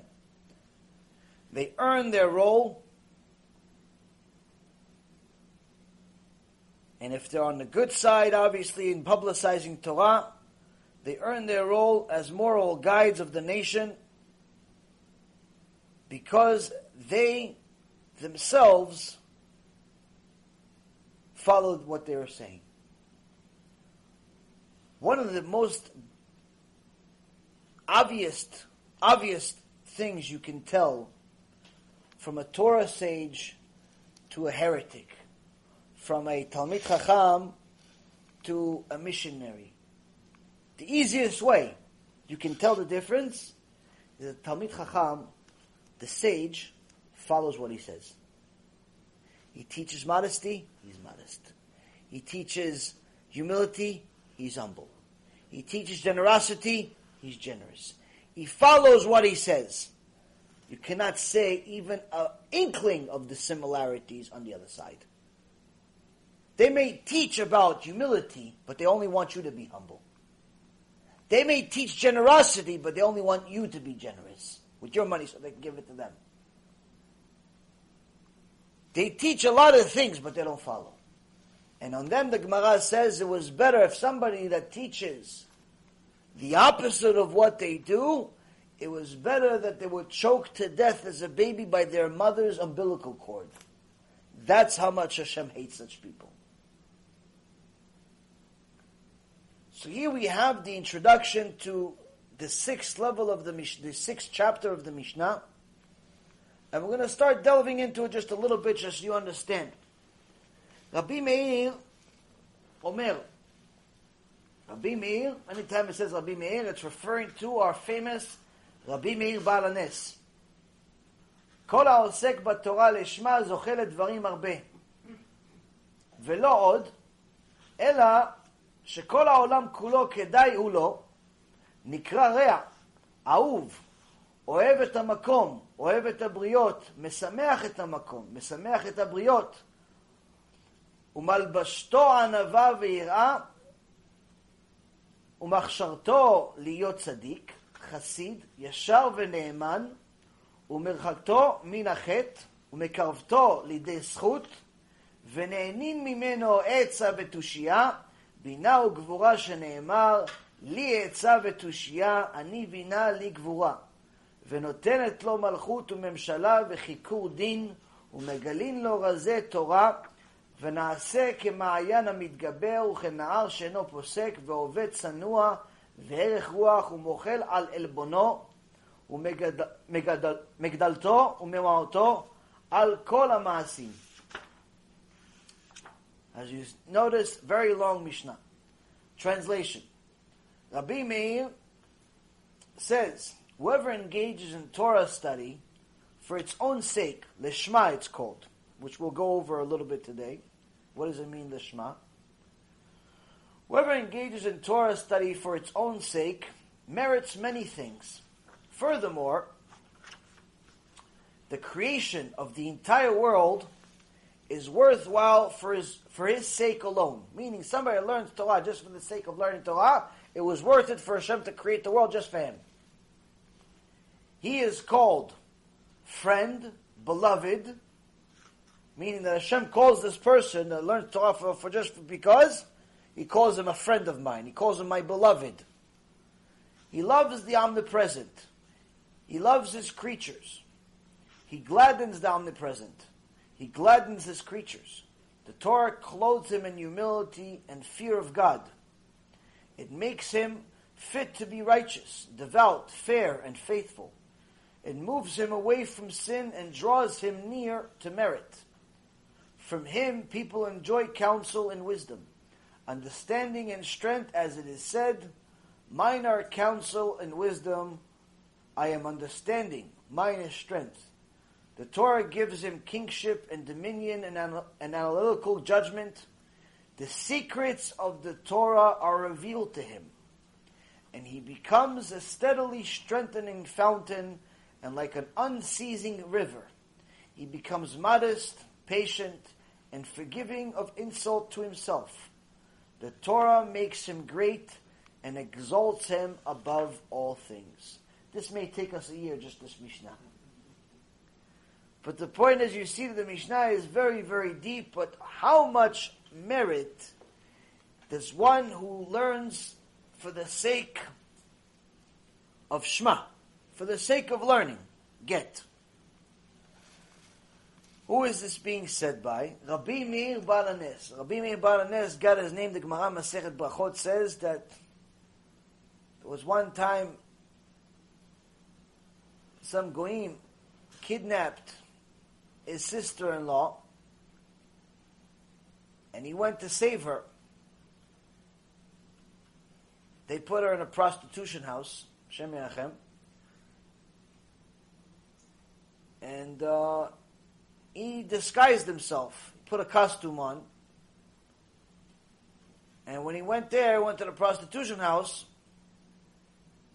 he looked for her, and he said, if she hasn't been touched, not just physically, but mentally, meaning she hasn't accepted this decree, she hasn't welcomed it, she hasn't, she's not wanting to be a prostitute, then I'll free her. Then Hashem, please help me to free her. But if not, if she welcomes it and she wants it and she's part of it already, let us stay here. So when he saw her, she didn't know it was him, and he pretended like he was a client. And she said, I'm sorry, sir, I uh, cannot uh, accept any customers now. It's my uh, time of the month. And he tried convincing her with more money, and she just kept telling him, No, no, I can't do it. It's my time of the month, my time of the month. He said, What a brilliant, what a brilliant but Israel. She probably tells the same thing to all of our customers. So then he went to the Shomer Rosh, the, the, the head uh, guy over there, head guard. He told him, listen, I want to buy her. He didn't tell him, obviously, she's a sister-in-law. He said, I want to buy her. I what are you, crazy? My boss will kill me. So he takes out a bunch of gold. He says, yeah, I'll give you this gold. So the guard wasn't exactly the biggest fool, and says, Listen, what good is your gold if I'm going to be killed anyway? He says, Listen, you're not going to be killed. Trust me. Just, you're not going to be killed. He goes, What should I trust you for? He says, Oh, you see that thing you call a dog over there that's guarding your gates? It's like a lion, this thing. He goes, Go ahead, free him. Sick him on me. He goes, what's sick him on you? If I sick him on you, in two seconds you're just a bunch of bones. He's going to eat you to nothing. He goes, okay, so i will take the risk. So the guard for, tried to get a good laugh, went, freed this monster of a dog at Rabbi Meir. Rabbi Meir Baal HaNes says, Allah de Rabbi Meir aneni. The God of Rabbi Meir, answer me. And all of a sudden, this little dog becomes like his best friend, a little puppy. So the guy, the guard, the guy, knew this is a miracle because this, this dog even kills his own owner. So he says, oh, if he could do this with a dog, oh, he must be something special. You go, okay, listen. I told him, listen, if they're going to try to hurt you, just say the same thing I said. The God of Rabbi Meir, answer me, and you'll have special protection. He's okay. He took the money, he gave him the girl, and he saved the girl. So from there, Rabbi Meir Baal HaNes got his name. Rabbi Meir, the owner of miracles. Rabbi Meir Baal HaNes means, Nes means miracle, Baal means like an owner, owner of miracles. So Rabbi Meir Baal HaNes says, כל העוסק בתורה לשמה, Zochelet dvarim arbe. Anyone who engages in Torah for its own sake merits many things. So first and foremost, what does it mean engaging in Torah for its own sake? Now there's a few a few opinions of the details, the deeper details of what does it mean for its own sake. But the Gemara Masechet Nedarim, page 62a, says, do things for the sake of the deed, study them for their own sake. Meaning you should simply do things simply because Hashem said so. Not because you're going to get any reward, not because uh, you're going to get a lot of money. Do it because Hashem said so. There's even a Mishnah in Pirkei Avot Antigonos Ish Socho, one of the originals, said you should do it, you should serve your master, you should serve the, the Hashem, not like someone who's uh, expecting a reward. And a couple of his own students misunderstood it, thinking that he's saying, don't, you know, serve Hashem as if there's no reward, maybe there isn't an reward. Maybe there isn't a reward. Maybe there's no Olam So they decided to leave Judaism and they started the reform and conservative of those days. The Sadducees and Sadducees started in those days because they misunderstood their teacher. But in reality, they were just people like today that were looking for excuses because they could have simply asked their teacher, Kvod what do you mean serve the master as if there's no reward? Is there no reward? They could have simply asked them. What they do instead? They immediately started their own thing against what he's teaching. Why? Because they were just looking for an out. Like some people today, they ask you a question, not because they want an answer, but because they want an out. They want an excuse to justify their life. So they're like a lawyer. A lawyer, sometimes if you're in a case, the lawyer on the opposite side asks you questions. He's not asking you questions because he really cares about your opinion so much. He's asking you a question because he's cooking you and cooking you and cooking you in order to use your own words against you later on for the real question that he's trying to prepare you for. You did this, yes. You did this, yes. You did this, yes. You did yes, you did. So if you did yes, yes, yes, yes, yes, yes, yes that means that of course it means yes for the big thing that I really wanted you to say yes for. And that's how the lawyers work. It's a manipulating system. People do this to themselves all the time. They manipulate themselves. They can't manipulate Hashem though. But the Shlach Kadosh says, what is learning Torah Lishma, learning Torah for its own sake? Learning Torah for its own sake literally means learn Torah in order to practice it. Learn more and more Torah in order to bring yourself closer to practicing it, in order to bring yourself to become part of it by developing your character, in order to develop your knowledge of Hashem's Torah.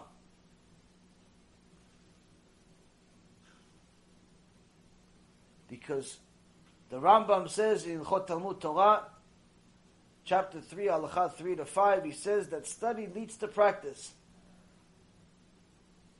First, a man is judged on his studying, and only afterwards on the rest of his practice. Why is it only afterwards on his practice? If he didn't study, how did he know what to do? And if he did it, but not because he studied, don't think that you're going to get the same reward.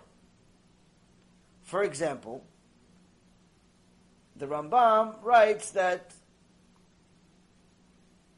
the nations, not Am Yisrael, the rest of the nations, all they have is Sheva Mitzvot B'nai Noach. They have the seven laws of Noach and all of the common sense rules, like honoring their parents and having good character traits and so on. But they have seven laws.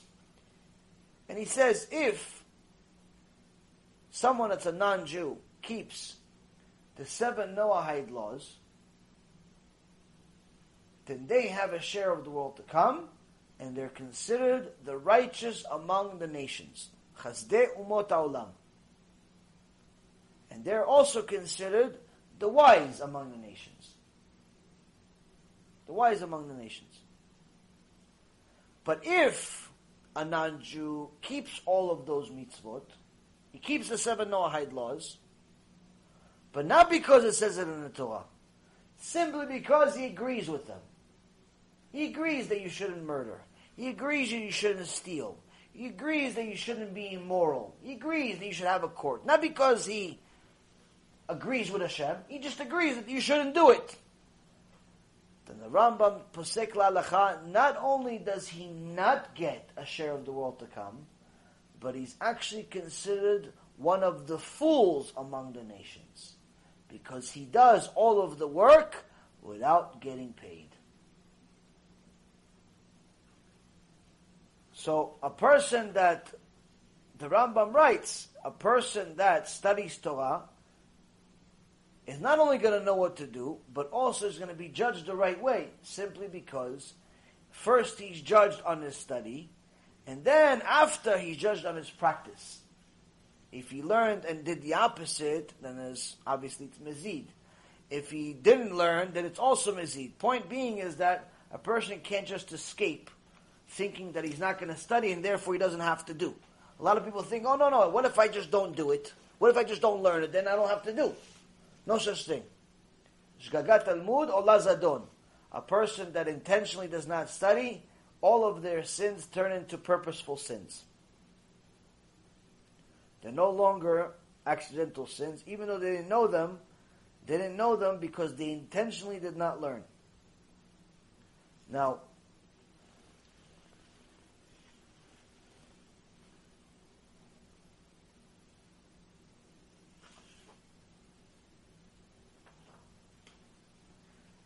learning Torah Lishma means that a person literally wants to do what Hashem Yitbarach put them in the world to do. But he's not doing it because he's going to get Olam Haba. He's not doing it because he's going to get a lot of money. He's doing it simply because he knows it pleases Hashem. It gives pleasure to Hashem. Whatever pleasure to Hashem means, that's what it does. We learned some time ago that the very difficult question that people ask why would Hashem punish you for things you didn't do? Why would He punish you for things you didn't do? If He knew you're not going to do them, why didn't He just destroy you? Why didn't He just not create you in the world? Because the one thing that Hashem does give us is He gives us free choice. Free choice to do or not do. If, if He decides for you to do or not to do, then there's no point of you. There's no point of us. There's no point of anything. So He gives us a choice. But, so why did he create us then? He created us in order to give us good. But he also knew that if he gives good to everybody, regardless of what they do, then there's no point. Then there's no free choice. If you do what he says or you don't do what he says, he still gives you a reward either way. There's no point. Then everyone will just do whatever they want. No one will listen to him. On the other hand, if he gives good to the ones that do good and bad the ones that do bad, then everyone knows this is this, there's an order to the system. So why does he punish a person? Because when a person does something that's against Hashem, in essence, what they're doing is that they're forcing Hashem to not give them what He's wanted to give them their whole life, which is good. He only created you to give you good. By doing bad, in essence, you're forcing Him to not give you the good. So He can't give you the good. And for that, we get punished. It's not that He wants to punish us it's that we force his hand to punish us. He can't not punish us because then it ruins the whole system, and then his own signature of emet becomes sheker, chas So he can't not punish us. But the same token, he doesn't want to punish us. So he gives us a choice. You decide. Reward or punishment, you decide. Now, a person that learns Lishma gets an extraordinary amount of reward, it says here. Merits many things. It doesn't say merits a lot of money. It doesn't say merits a lot of uh, kavod. We're going to finish off with one story. We're going to continue with Hashem next week with the rest of it because it's a very, very long Mishnah. But I give you an understanding of how many things can mean many things. It literally says, Zocheh lidvarim harbeh. He merits many things. Someone that engages in Torah for its own sake merits many things. What is many things?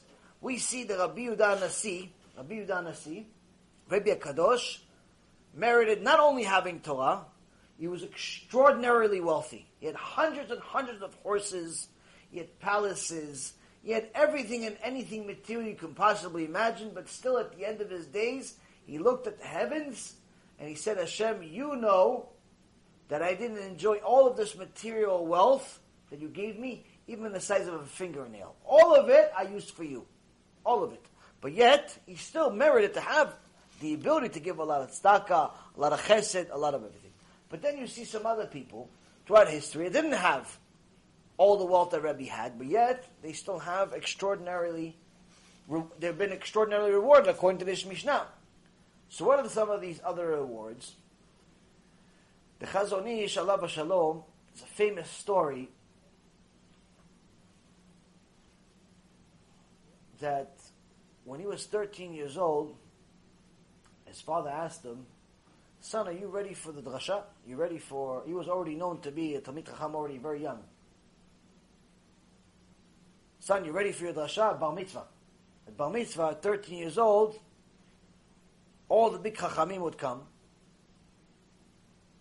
And they want to hear what, what this young boy has to say. Not like today, they come for the food. Oh, you're only having steak, chicken?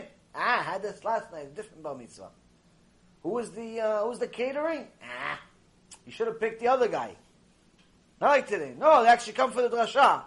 And drasha in those days was about the Torah. Not like today, you talk about Spider Man. You go to drasha, you think you went to a comic book. Went to drasha, they actually give you the Torah, the kid. So the father says, son, before he became Chazon Ish, are you ready for, you ready for drasha? He goes, Abba, I know the whole thing by heart. Okay. The next day, the Chazon Ish, little Chazon Ish comes up, because today, at my bar mitzvah, I swear to you Hashem, in your holy name, that for the rest of my life, I will learn Torah Lishma. All the Torah, for the rest of my life, all I will do for the rest of my life is learn your Torah just for you. That's it. That was his drasha. And for the rest of his life, that's what he did. Now, this is a little bit of a problem in today's world. Why is it a problem in today's world? Came time for shidduch a few years later. Shidduch comes. You have to tell him a shidduch. Hi, how are you? How are you? Your family, your family, her family, her family. Do, do, do, do. Okay, listen, I'm not going to work. What are you doing? I'm learning Torah lishma. I'm not going to sell any books. I'm not going to become a rabbi. I'm not going to become a dayan. I'm not going to become. Na- I'm only going to do. I'm going to learn Torah the rest of my life for no money. That's what I'm going to do. Go find a girl in the world today that's willing to. Oh yeah, sure, no problem. In Israel, maybe a few. In America, like yeah, okay, your father's a millionaire then. No, my father has nothing. Your mom's a millionaire then. No, my mom has nothing. Uh, your cousin, your aunt, your uncle, maybe you're. Uh, uh, connected to maybe you're Mashiach, maybe you have some diamonds under the carpet or something. What do you mean? How are you going to survive today? How are you going to survive with no money? I made a vow when I was 13 years old. I'm going to learn Torah lishma. I'm going to learn Torah just for the sake of heaven. That's it. You need a special woman for that. Not many in the world exist, but some still do. The point is, is that a person needs to know Chazon Ish, Rav Ovadia, Steipler Gaon, Chafetz Chaim, Rav Wasserman, all the giants. What do you think? They became giants by themselves? What do you think? They became giants by themselves? Their wives were giants. The Rabbaniyot were giants. You cannot become Moshe Rabbeinu without Tzipora. You cannot become Avraham Avinu without Sarah. You cannot. You cannot be. You cannot be. Cannot be. That's why Hashem said to Avraham, listen to Sarah. What do you mean? I'm Avraham. Listen to Sarah. Listen to Sarah. You cannot be Avraham without Sarah. So the Chazon Ish, young boy, goes to Shidduch. He says, listen, I'm never going to work. I'm never going to sell any books. I'm never going to be a Rabbi Kehila. Never. I'm only learning Torah. That's it. Parnasah on you. What do you get for having such a commitment? You get Eshet Chayil. Okay, so all we'll get. He says merits many things. He got many things. Number one, he got Eshet Chayil. It says, okay, no problem. I'll worry about the money. You, husband, I'll take care of the kids. I'll take care of the job. I'll take care of this. I'll take. You go learn Torah, honey. You learn Torah. I'll take care of everything else. What a partnership! Just make sure half of Olam Haba comes to me too. No problem. Good deal. What do you think, Rachel? Rachel, what, what Rachel, the, the wife of Rabbi Akiva? After he came back with 24,000 students, the students saw Rachel, they, they didn't know Rachel was his wife. Said, lady, lady, get out of the way, the Ador is coming. Uh, Rabbi Akiva yelled at them, whoa, all of the Torah that all of us have, 24,000 students, the lowest of them can revive the dead. All of the Torah that we have is hers. Everything. Everything is hers. It's not half-half. The whole thing is hers. Everything is hers. She had to sell her hair in order to eat. Her father was the richest man in the land. She could have easily divorced Rabbi Akiva. Go back to Abba, Abba, I made a mistake. Give me back my money, give me back some money, give me back some hair, give me back some anything. No problem. No. No. Why? I want Olam Haba. Olam Haba. Oh, Olam Haba means Mesirut Nefesh in this world, Rabotai. It's not an easy life. So the Mishnah here says, someone who learns Torah for its own sake many, merits many things. But what happens when the wife, when the Eshet Chayil gets in trouble? What is this little Talmid Chacham? What could he do? So the story goes, one day, the wife of the Chazon Ish, Allah Shalom, she had a little business. And this Arab tried to cheat her. He gave her the goods, and he took the money, and he gave her the note that she signed that she took the goods, but he never gave her a receipt that she paid him. Never gave him the receipt. So he came back later. He's like, "All right, give me the money." She says, "I paid you, Mustafa. I paid you." He says, "No, you have a receipt. You have a receipt to show me that you paid me." She was naive. She didn't know. She's doing business with the guy. She's trying to do business. The guy's cheating her. She's not expecting some uh, Mustafa to, to, to, cheat her.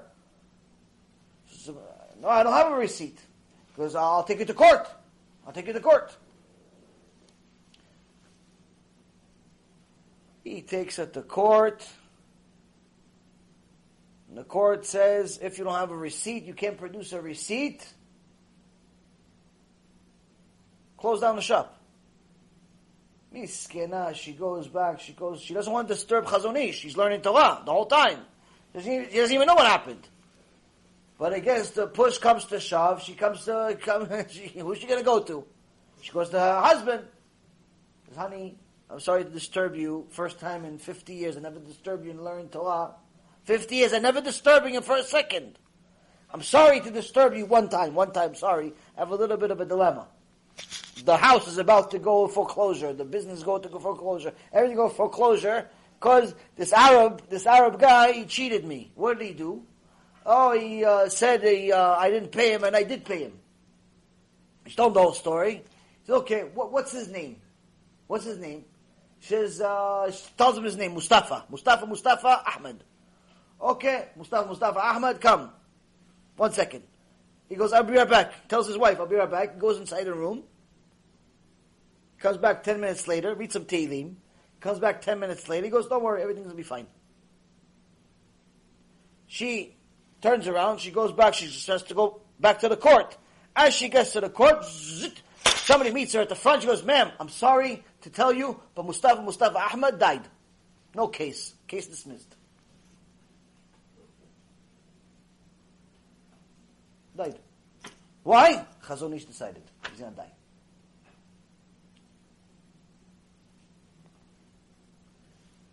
someone who learns Torah lishma for its own sake merits many things.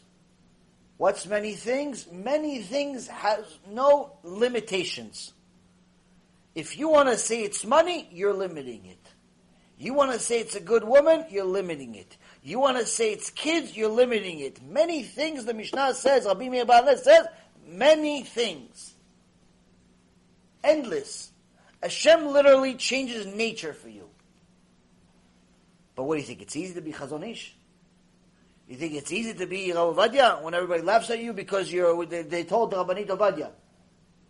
Rabbanit Margalit, they told her, when they first got married, the whole house was one room. Not one bedroom, one room. The whole house was one room. The whole house. Rav Ovadia, him and his wife and six kids, one room. Not one bedroom, one room. One room, no kitchen, bath, no, no, just one room, the whole thing. The sisters of the Rabbani told her, What does he do all day? He says he writes, he writes and he learns. He goes, what are you going to do? Eat the books? What are you going to do? Eat the books? They made fun of her. Who left last? Who's in Gan Eden right now? Who's in Olam Haba next to Moshe Rabbeinu, Rabbi Akiva? Who? So yeah, you sacrifice 50, 60, 70, 80, 90, 100 years here. Yes, you sacrifice. But for what? Do you have the merit? Do you have the strength? Do you have the emunah? These are big decisions. But the point is that this Mishnah is starting to teach us something a little different. While the other five chapters that we learned up to now dealt with the moral and ethical characters development.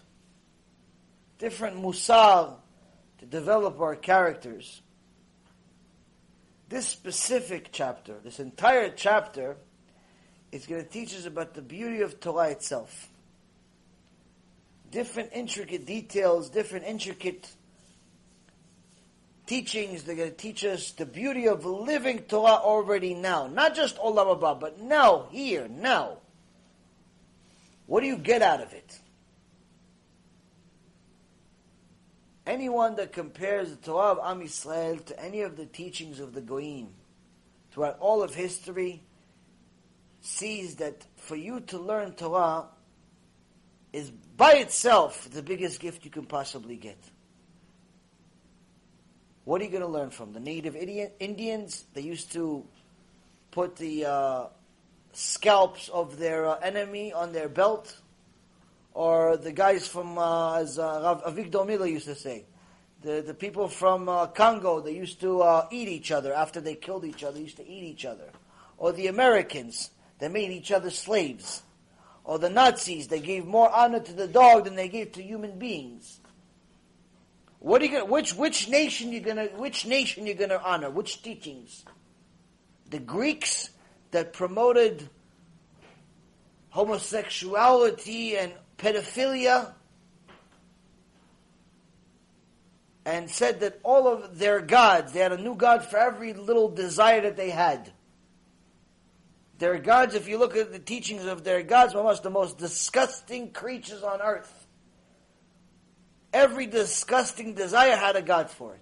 Or maybe you're going to go to India and drink the urine of the cow because it carries a baby for nine months.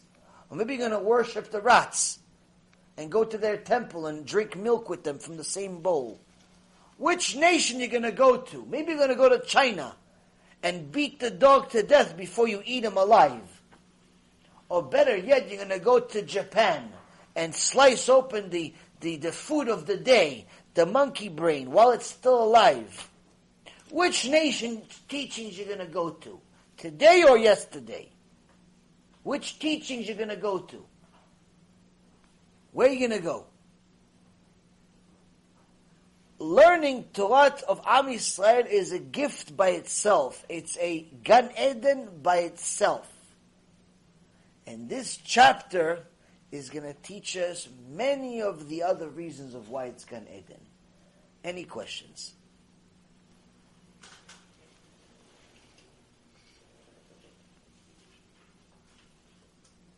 I think the scalps and the uh, rest of the stuff shocked you guys, and the monkey brains.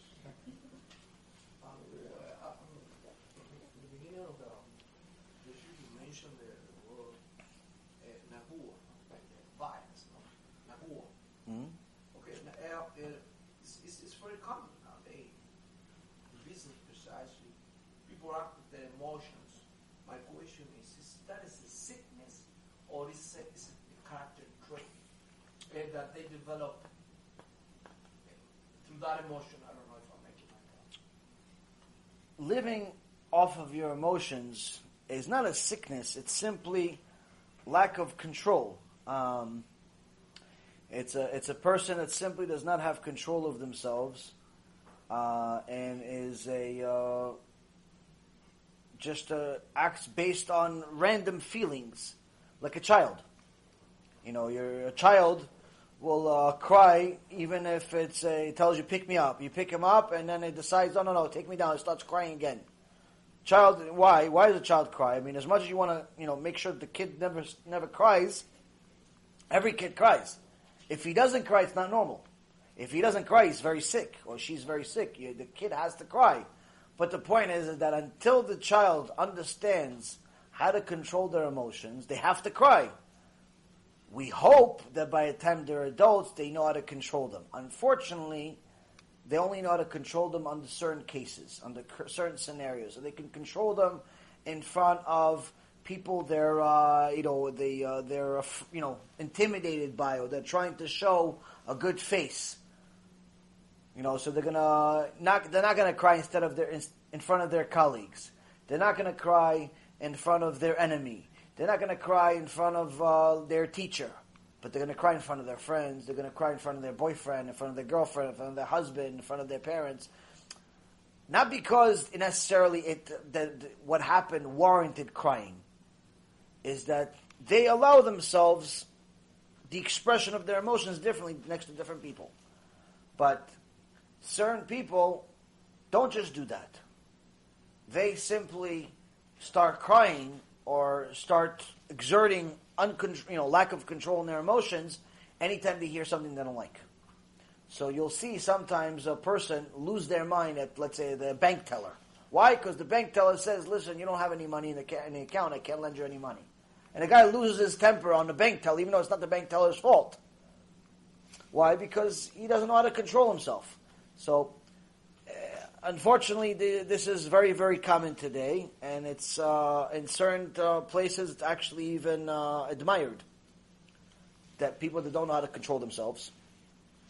Uh, but uh, it's not a sickness. It's just simply a person that's uh, getting closer and closer to being a monkey, closer and closer to being an animal.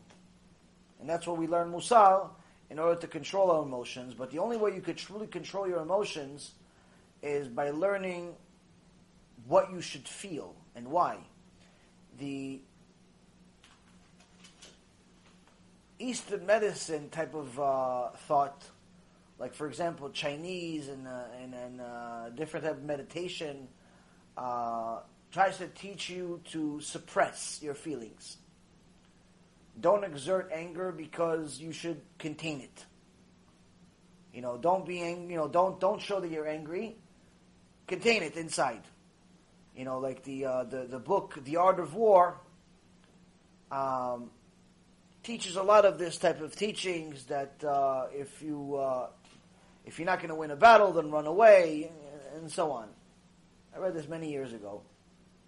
But the truth be told is that this Eastern type of philosophy has many, many flaws in it.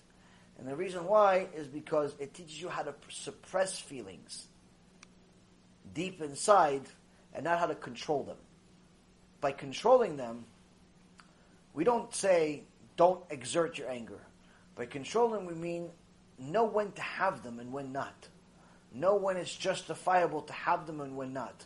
Know when it's justifiable to have anger and know when it's not justifiable to have anger. Now, since they think that, you know, they're, uh, they, they believe in an idol and you are your own God, in essence, you have to, there's nowhere to go. But since we believe, as Jews, we believe that everything comes from God, the creator of all creations, we know that there's really no real reason to be angry. Because if you're angry, you're angry at God. You're not angry at the person, because the person that's causing you to be angry is a messenger of God. Point being is that Torah teaches us not how to simply control our exertion of anger. The Torah teaches us how to not have anger at all because there's no reason to. Because if you really have emunah in Hashem, you know that whatever is happening in your life is from Him. So why are you angry? Same thing with sadness. Same thing with all other feelings. So a person that doesn't have control of their of their emotions in today's world, he's the norm. He's he's normal, but he's normal not being good. Next.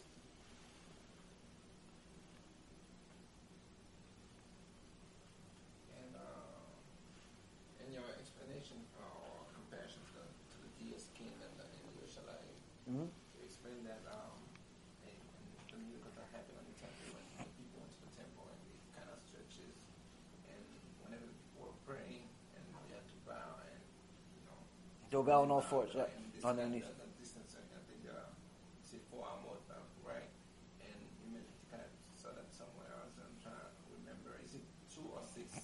feet the distance? Because I think There's a uh, two opinions. Some say that uh, um, one foot is two amot. Some say one foot is one and a half. There's two opinions. It could be either um, two to four. So it depends. It's, it's translate the. Uh, they don't know the exact measurement, but if you look at the, uh, for example, if you have. Uh, um, you go online or you go on the back of uh, Talmud or definitions of the Talmud, you'll see that there's different opinions of what the uh, each amma really is. One and a half feet or two feet.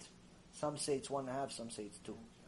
Uh, the reason I ask is because I think uh, Rabbi Rabbi Yaakov in his book also talk about like when you're praying certain days, I think that cannot stand by you know someone, especially if, um, if, especially after you pray, you know you have to take a step back. Three steps, certain- Yeah, three step back. If you Yeah, you should try. It all. dep- The thing is, though, is that it's a. Know exactly how much it is, so It depends. In today's in today's world, we, uh, for prayer purposes, a person should have a steady place where they pray. Um, and uh, the way it, uh, it's relevant halachically is that you should. Uh, some say that it's uh, as long as you, you're within the same vicinity, as long as you pray within the same synagogue, that's already as if you're in the same place. Some say that you should pray within four amot of where you stood last time. So if you stood, let's say, for example, uh, right next to the bima last time, you should stand within either there, exactly the same place, or within you have four amot to stand uh, around. Because four amot is the, the minimum amount of halachic space that a person takes up. In general, the uh, the the opinion that's uh, uh, accepted is that as long as you pray in the same you know in the same place, you're fine. Even if you pray in other places, it's fine. But it's it's you you should have a place that you pray on a regular basis. But if you don't, you're still you're still fulfilling your uh, halachic But requirement. What, what I think uh, uh, Rabbi, uh, Rabbi Yaakov was also referring to is like when, in comparison to somebody else's, like you're not supposed to be in that person's space. Oh, and in that certain space, yeah. I mean, again, it depends. It depends. It depends on the on the uh, it depends on the shul. It depends if there's more space. Of course, if the if it's a massive shul that has a lot of space, then you should uh, give him space even without that. Uh, Rabbi Yaakov is what he's saying. You should give him as much space as possible.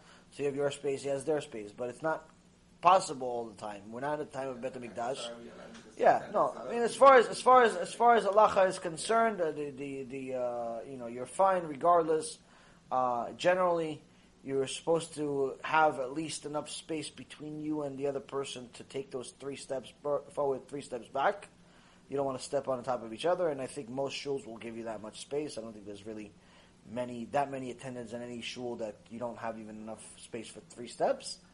Uh, and if you do, there's plenty of shuls that will have that space. Uh, but aside from that, you're fine. You So don't need that's pretty much his suggestion because I think he mentioned that if there's not that many amount, amount Yeah. you should not take the step back. So that's not. Can, but in, in, there's really, uh, unfortunately, there's there most Batei Knesset don't have that many people to the extent uh, that you don't have any place to, to move, with the exception of Yom Kippur. Yeah, special. Yeah, with the exception of Yom Kippur, uh, there, there's plenty of space throughout the whole year. And even in Yom Kippur, today's Batei Knesset are so massive, uh, Baruch Hashem, that uh, they give you enough space within your uh, uh, within your own seat that you can still take those three spaces. You're still fine. You're still fine. Also, um, And I believe that the, the uh, for, for those purposes they hold on the uh, amot being the smaller measure, the one and a half feet, and not the two feet. also uh, check the, the Noachai.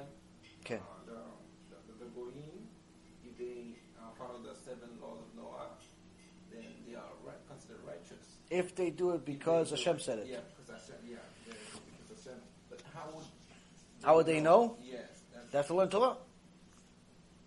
The from, where exactly? Because given that certain people, I know, uh, yeah, like the Christians have the, the. Even the, the funny thing, even it's in their book. It's there. They. I, I, I, They don't learn Torah. They learn, even though it's in their book, they don't learn. They don't. They don't know it's there. Told many of them it's there, and they read the passage and still don't get it.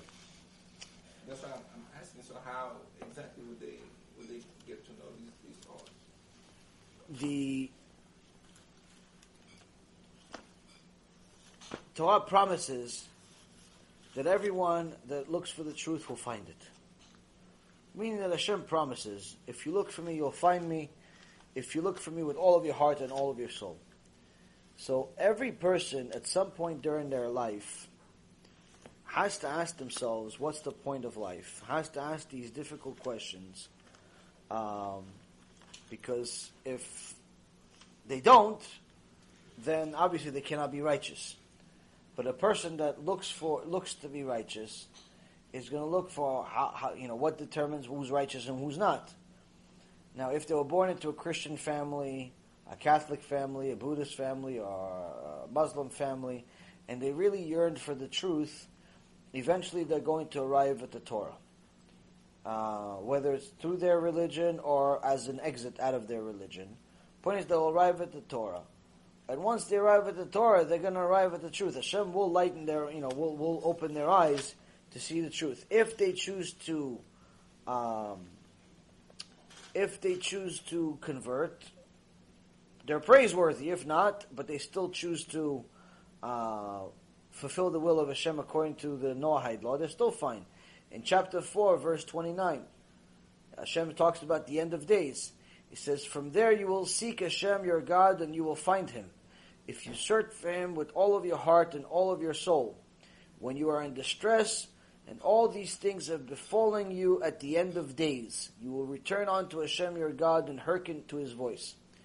Meaning Hashem makes a promise that if you look for him, you'll find him. It's not like a, uh, uh, something that only the Jews are going to find, only the uh, the few are going to find. Anyone that looks for him will find him.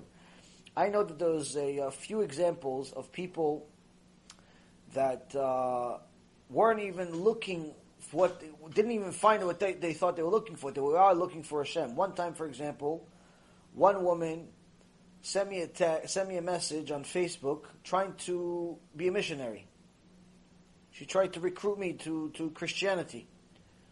Uh, but unlike most missionaries that have evil intentions and are literally just liars, um, this woman literally thought she was doing good and she was looking for good.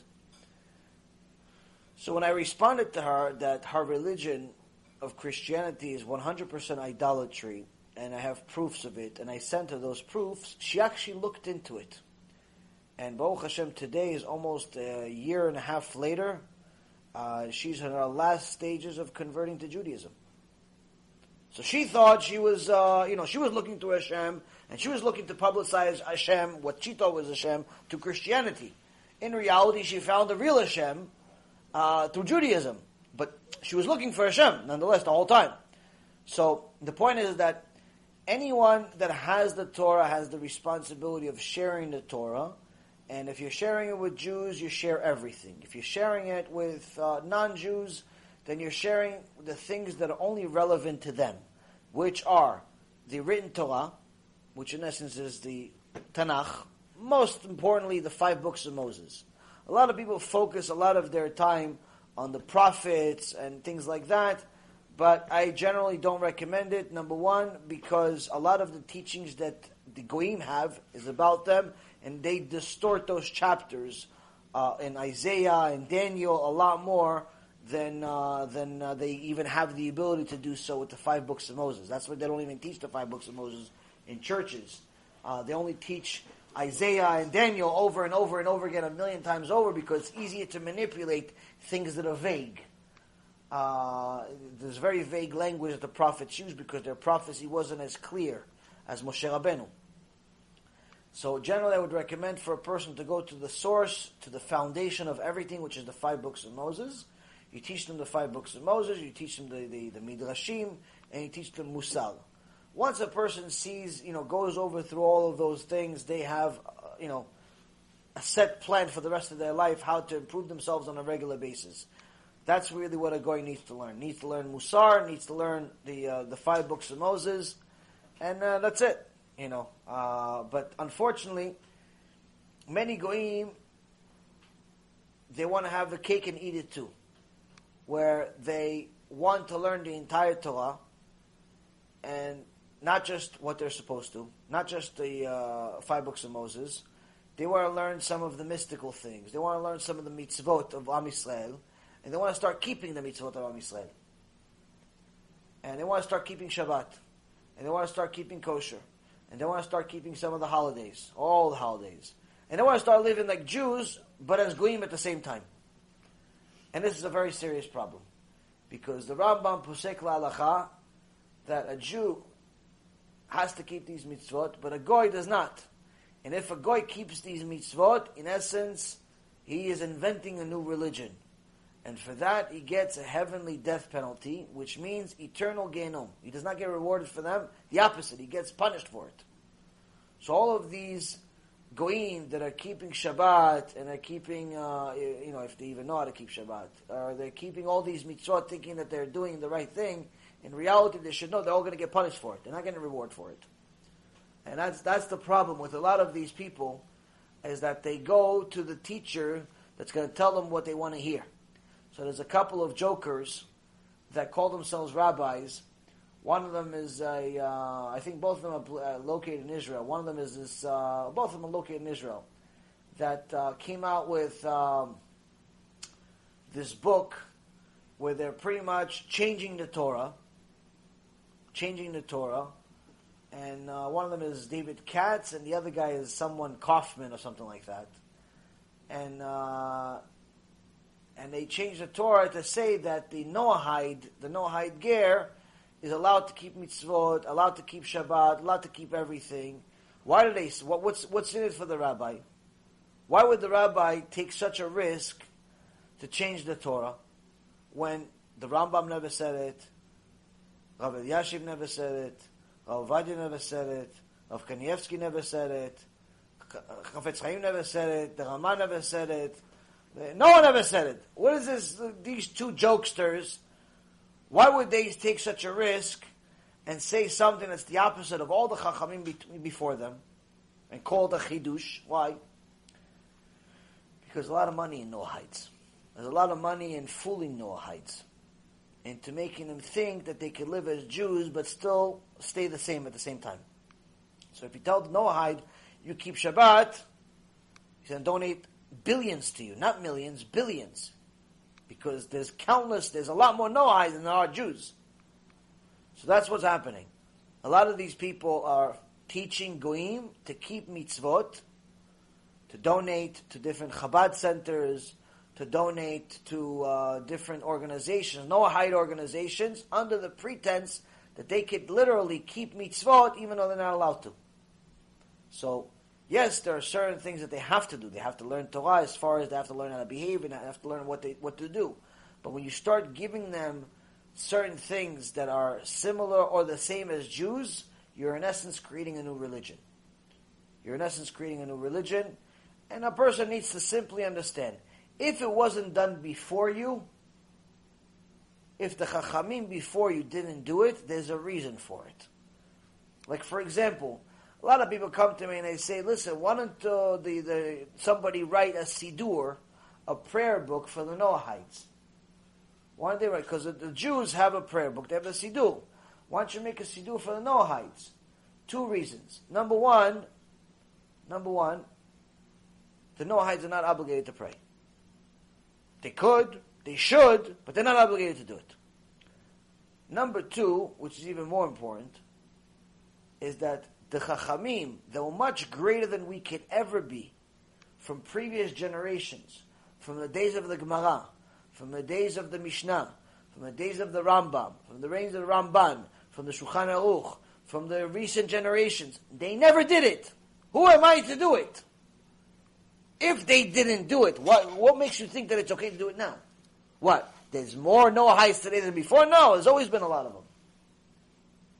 So people that are trying to like write new prayer books for Noahides, knew this, knew that for Noahides, they're simply making a mistake. And that's why the, many of the Chachamim went against Chabad, by the way. The, the Lubavitcher Rebbe that tried to promote uh, teaching the Noahides in masses, they went against them for doing it. Because they said, listen, you should spend all the extra resources for, for Jews. Not to ignore the Noahides, but the point being is that it's uh, you have 20 million, uh, you know, of Am Yisrael that don't keep Shabbat. You're going to go spend money and resources to go write books from Noahides. Oh, that means you're not doing it lishma. You're not doing it for Hashem. You're doing it for, uh, you know, for business. You know, so yes, everybody means well, but the point being, Rabotai Kareem, is that a person needs to know your priority is Am Yisrael. Am Yisrael is Jews, or or con, or people that are trying to convert to Judaism, but not people that have decided to stay Noahides. Not people that decide to stay. They're going to stay Noahides regardless. They're staying Noahides by choice. If they're staying Noahides, but they want to convert, it's a different story. But the point being is that a Noahide has a lot of work cut out for him anyway. It's not easy to be a Noahide. It's not just because they have less mitzvot does not mean it's easy. They have to learn musar, they have to develop their character traits, they have to uh, uh, be generous, and so on and so forth. They have to do a lot of things. But to, uh, no, not feeling for Noahides. That's just for Am Uh, but the point being is that a Noahide is a, uh, mostly his responsibility is behavior. Behavior. As far as things like tefillin, prayer, uh, uh, holidays, things of that nature, that's not part of his. Uh, that's not part of his mission. Not part of our mission, and that's what anyone that wants to do it, anyone that wants to do it, needs to convert. And uh, another question that was implied in the, the question uh, I just asked is uh, exactly. Um,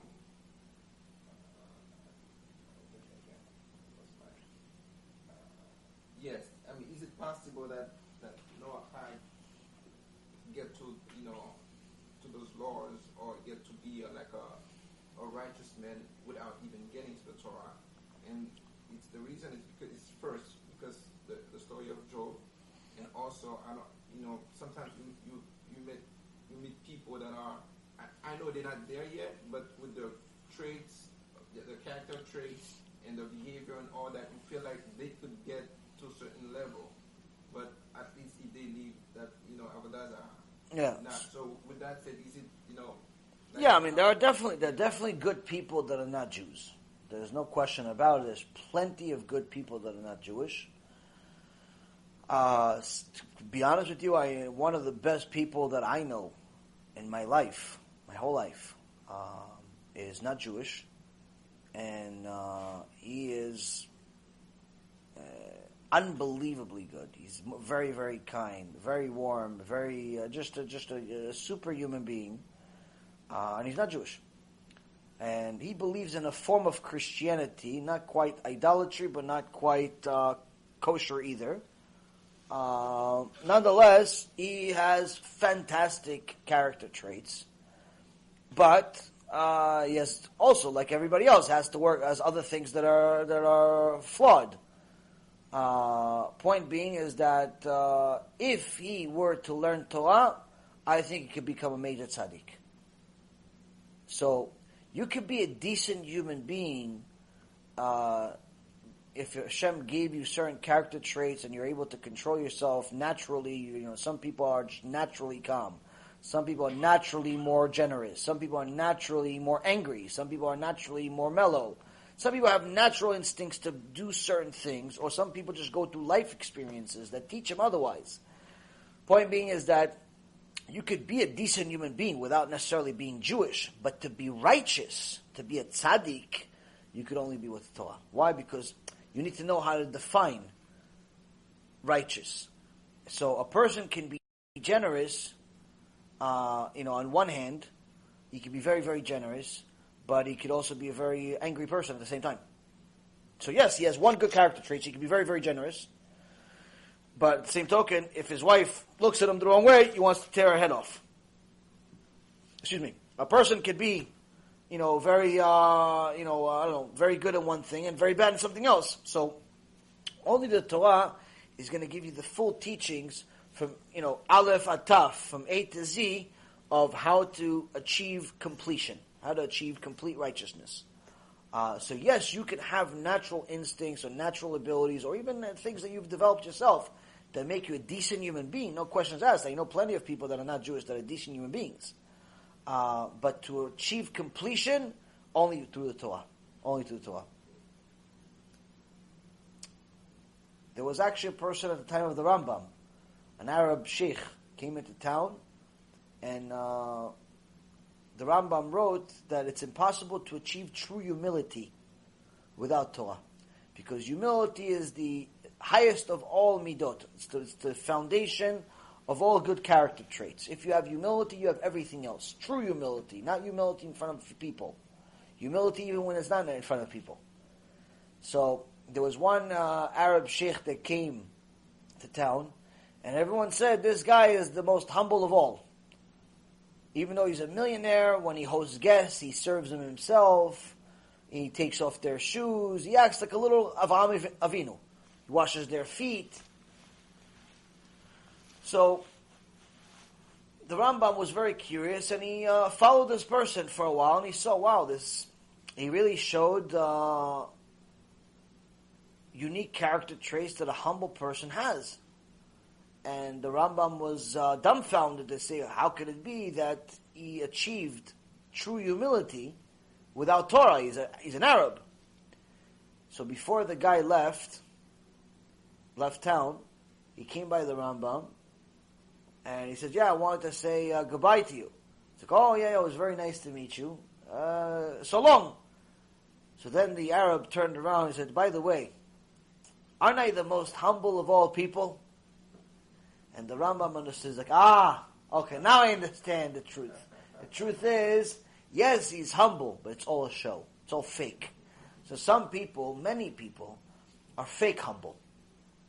There's a lot of people that are fake humble. Fake opening the door for you, as if they care. Fake this, fake, a lot of fake things. Fake there's plenty of. True humility is only achieved through the Torah. So again, there's certain people that have natural good instincts and good character traits through experience, through certain teachings they have, and so on. But the ultimate completion can only be achieved through Torah. And a person needs to know that if they have the opportunity to convert, they should do it immediately. Uh, simple reason is you have an opportunity to be the firstborn of Hashem. Why would you, you know, why would you delay it if you have the ability? Some people say, yeah, but it's hard. Oh, if you think it's hard, then don't do it. If that's the first thing that comes to your mind about conversion, that it's hard, then don't do it. You're not ready. Oh, but they're not accepting. Oh, exactly, they're not accepting, so don't do it. Like, if you already have bad things to say about Am Yisrael, don't do it. Not that Am Yisrael is perfect, but the reality is, if that's what you could already see from the outside already, don't do it. You'll, you'll just become a bitter convert, and there's plenty of those. There's plenty of those. Next. Someone who learns um, Torah but doesn't get to develop their Yirat Shamayim, meaning that the Torah is not affecting them, how do they go about really, since we know that Yirat Shamayim, you have to, it doesn't come naturally to a person, and they have to really look for it. And if it's not instilled in them to really look for the fear of Hashem, how do they make that Torah that they learn and but not really getting any fear from it to make it useful in a way that they will eventually get to the to the fear of Hashem? Rabbi Matityahu says that Torah Lishma, Torah Lishma, to learn Torah for the sake of Torah, means to learn Torah in order to get Yirat Shamayim. So if a person really learns Torah for the sake of learning Torah in order to serve Hashem, then he will attain Yirat Shamayim. But if he hasn't attained Yirat Shamayim, that simply means that his Torah is not learning for Yirat Shamayim, he's learning to show off that he knows stuff. He's learning for the sake of telling people he knows stuff. He's learning for the sake of something else. It's not for Hashem. It's not pure. So the more pure his Torah is, the more he'll have Yirat Shamayim. Now, in order to attain Yirat Shamayim, a person, or any, any good midah that a person has to have, he has to delve into it. He has to think deeply about things. Like a lot of the things we do here in a shiur is we cover things superficially. I say a lot of things, and in hopes that you retain a percentage, some percentage of what I say, and you're going to delve into it later on. You're going to take, let's say I talk for two, three hours. You're not going to remember the three hours. I don't remember the three hours, and I said it. So you're not going to remember the three hours. But I'm hoping that one, two, three, four, five, ten points, depending on your abilities and Siyata Dishmaya, you're going to retain a few of those points. What does it mean to retain a few of those points? You're going to continue to think about those points and develop them mentally. And now, the next time you study on your own, or again in, in, in another shiur that we do, you're going to look for those points again to be repeated in another perspective. You're going to constantly look for it. So, for example, when we learn Sefer Bereshit, we learn Sefer Bereshit this week, Parashat Bereshit. Now,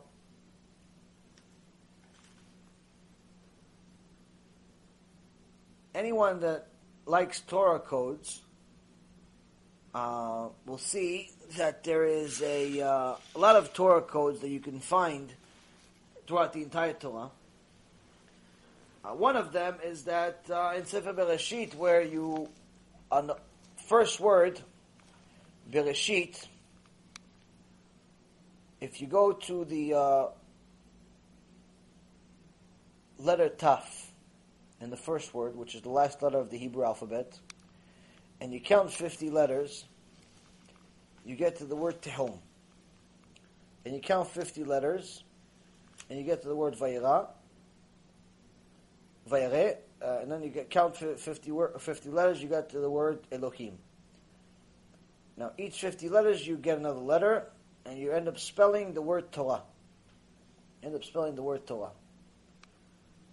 Now, there's many places in the Torah that you can find the word Torah without codes. What's interesting here is that the Professor Shaw that found this specific code says it's very interesting because we see here already in the first verse of the Torah that Hashem was already has the instructions of when to give the Torah, which is seven weeks plus one day after Yetziat Mitzrayim, after we left Egypt, it was seven weeks plus one day. Seven weeks plus one day is seven times seven plus one, which is fifty. So we already see in the word Bereshit, in the word, the first word of the entire Torah, we could see the secret of when we're going to get this Torah. When we're going to get the Torah, fifth, you know, seven weeks plus one day, fifty days after uh, we uh, we uh, exit Egypt. Point is, is that anyone that wants to look, for example, so now you learn this here. Okay, I just gave you something that you may or may not heard before. So now the next this this may affect you in one way or another. You're going to continue thinking about it. And you're going to go home and say, okay, what else can I find in this word Bereshit? What other secrets is there in this word Bereshit? What other secrets are in this Parashat Bereshit? What other secrets are in this? And you're going to look into it on your own either mentally or actually. You're going to look into it. Or perhaps you're going to like the fact that I found the word Torah. And you're going to say, where else in the Torah does it say Torah? Which is a common word, but I'm giving you an example. Maybe you're going to look for something else. So you'll also see that, for example, in a uh, another code that you have in this uh, Sefer Bereshit is uh, in the verse that you say on Shabbat. Yom HaShiva Yechulu HaShamayim Ba'aretz V'chol Tzevam, the one that you say before Kiddush. That actual verse is a combination of two verses. It's the last two verses, it's the last two words of the verse that says the, the last, the end of the sixth day. And then uh, it's the beginning of chapter 2 that talks about how the Hashem created Shabbat. The point being is that if you, if you use Torah codes there too, uh, you count seven letters, in the verse that talks about Shabbat, you'll see the word Israel, meaning that Hashem gave Shabbat to Am Israel. So this is just off the cuff, pure Siyata Dishmaya that I'm coming up with this stuff that's telling you I have the codes already, but I'm saying how I'm connecting this to what you guys, your question, is that this specific lesson of finding Am Yisrael, finding Shabbat, finding Torah in this parasha may affect you in a certain way, and you'll now want to develop that thought on your own.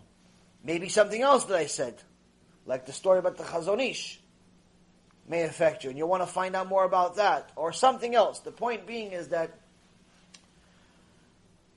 in a shiur that I'll talk two or three hours, I'm hoping that you're going to retain a certain percentage of that shiur. 5%, 10%, 20%, 50%, something. That's why I tell you guys to write notes, because that gives you a much higher uh, success ratio, a much higher likelihood of retaining more of the information. Uh, because when you write something down, the Chachamim say it's the equivalent of uh, reading it seven times.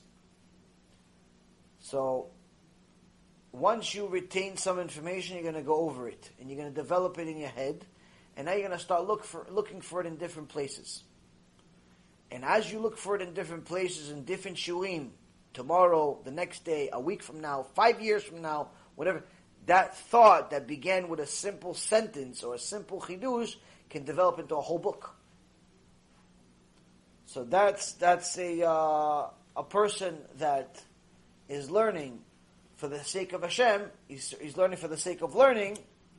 He's eventually going to arrive at everything. He's going to arrive at Yirat Shamayim.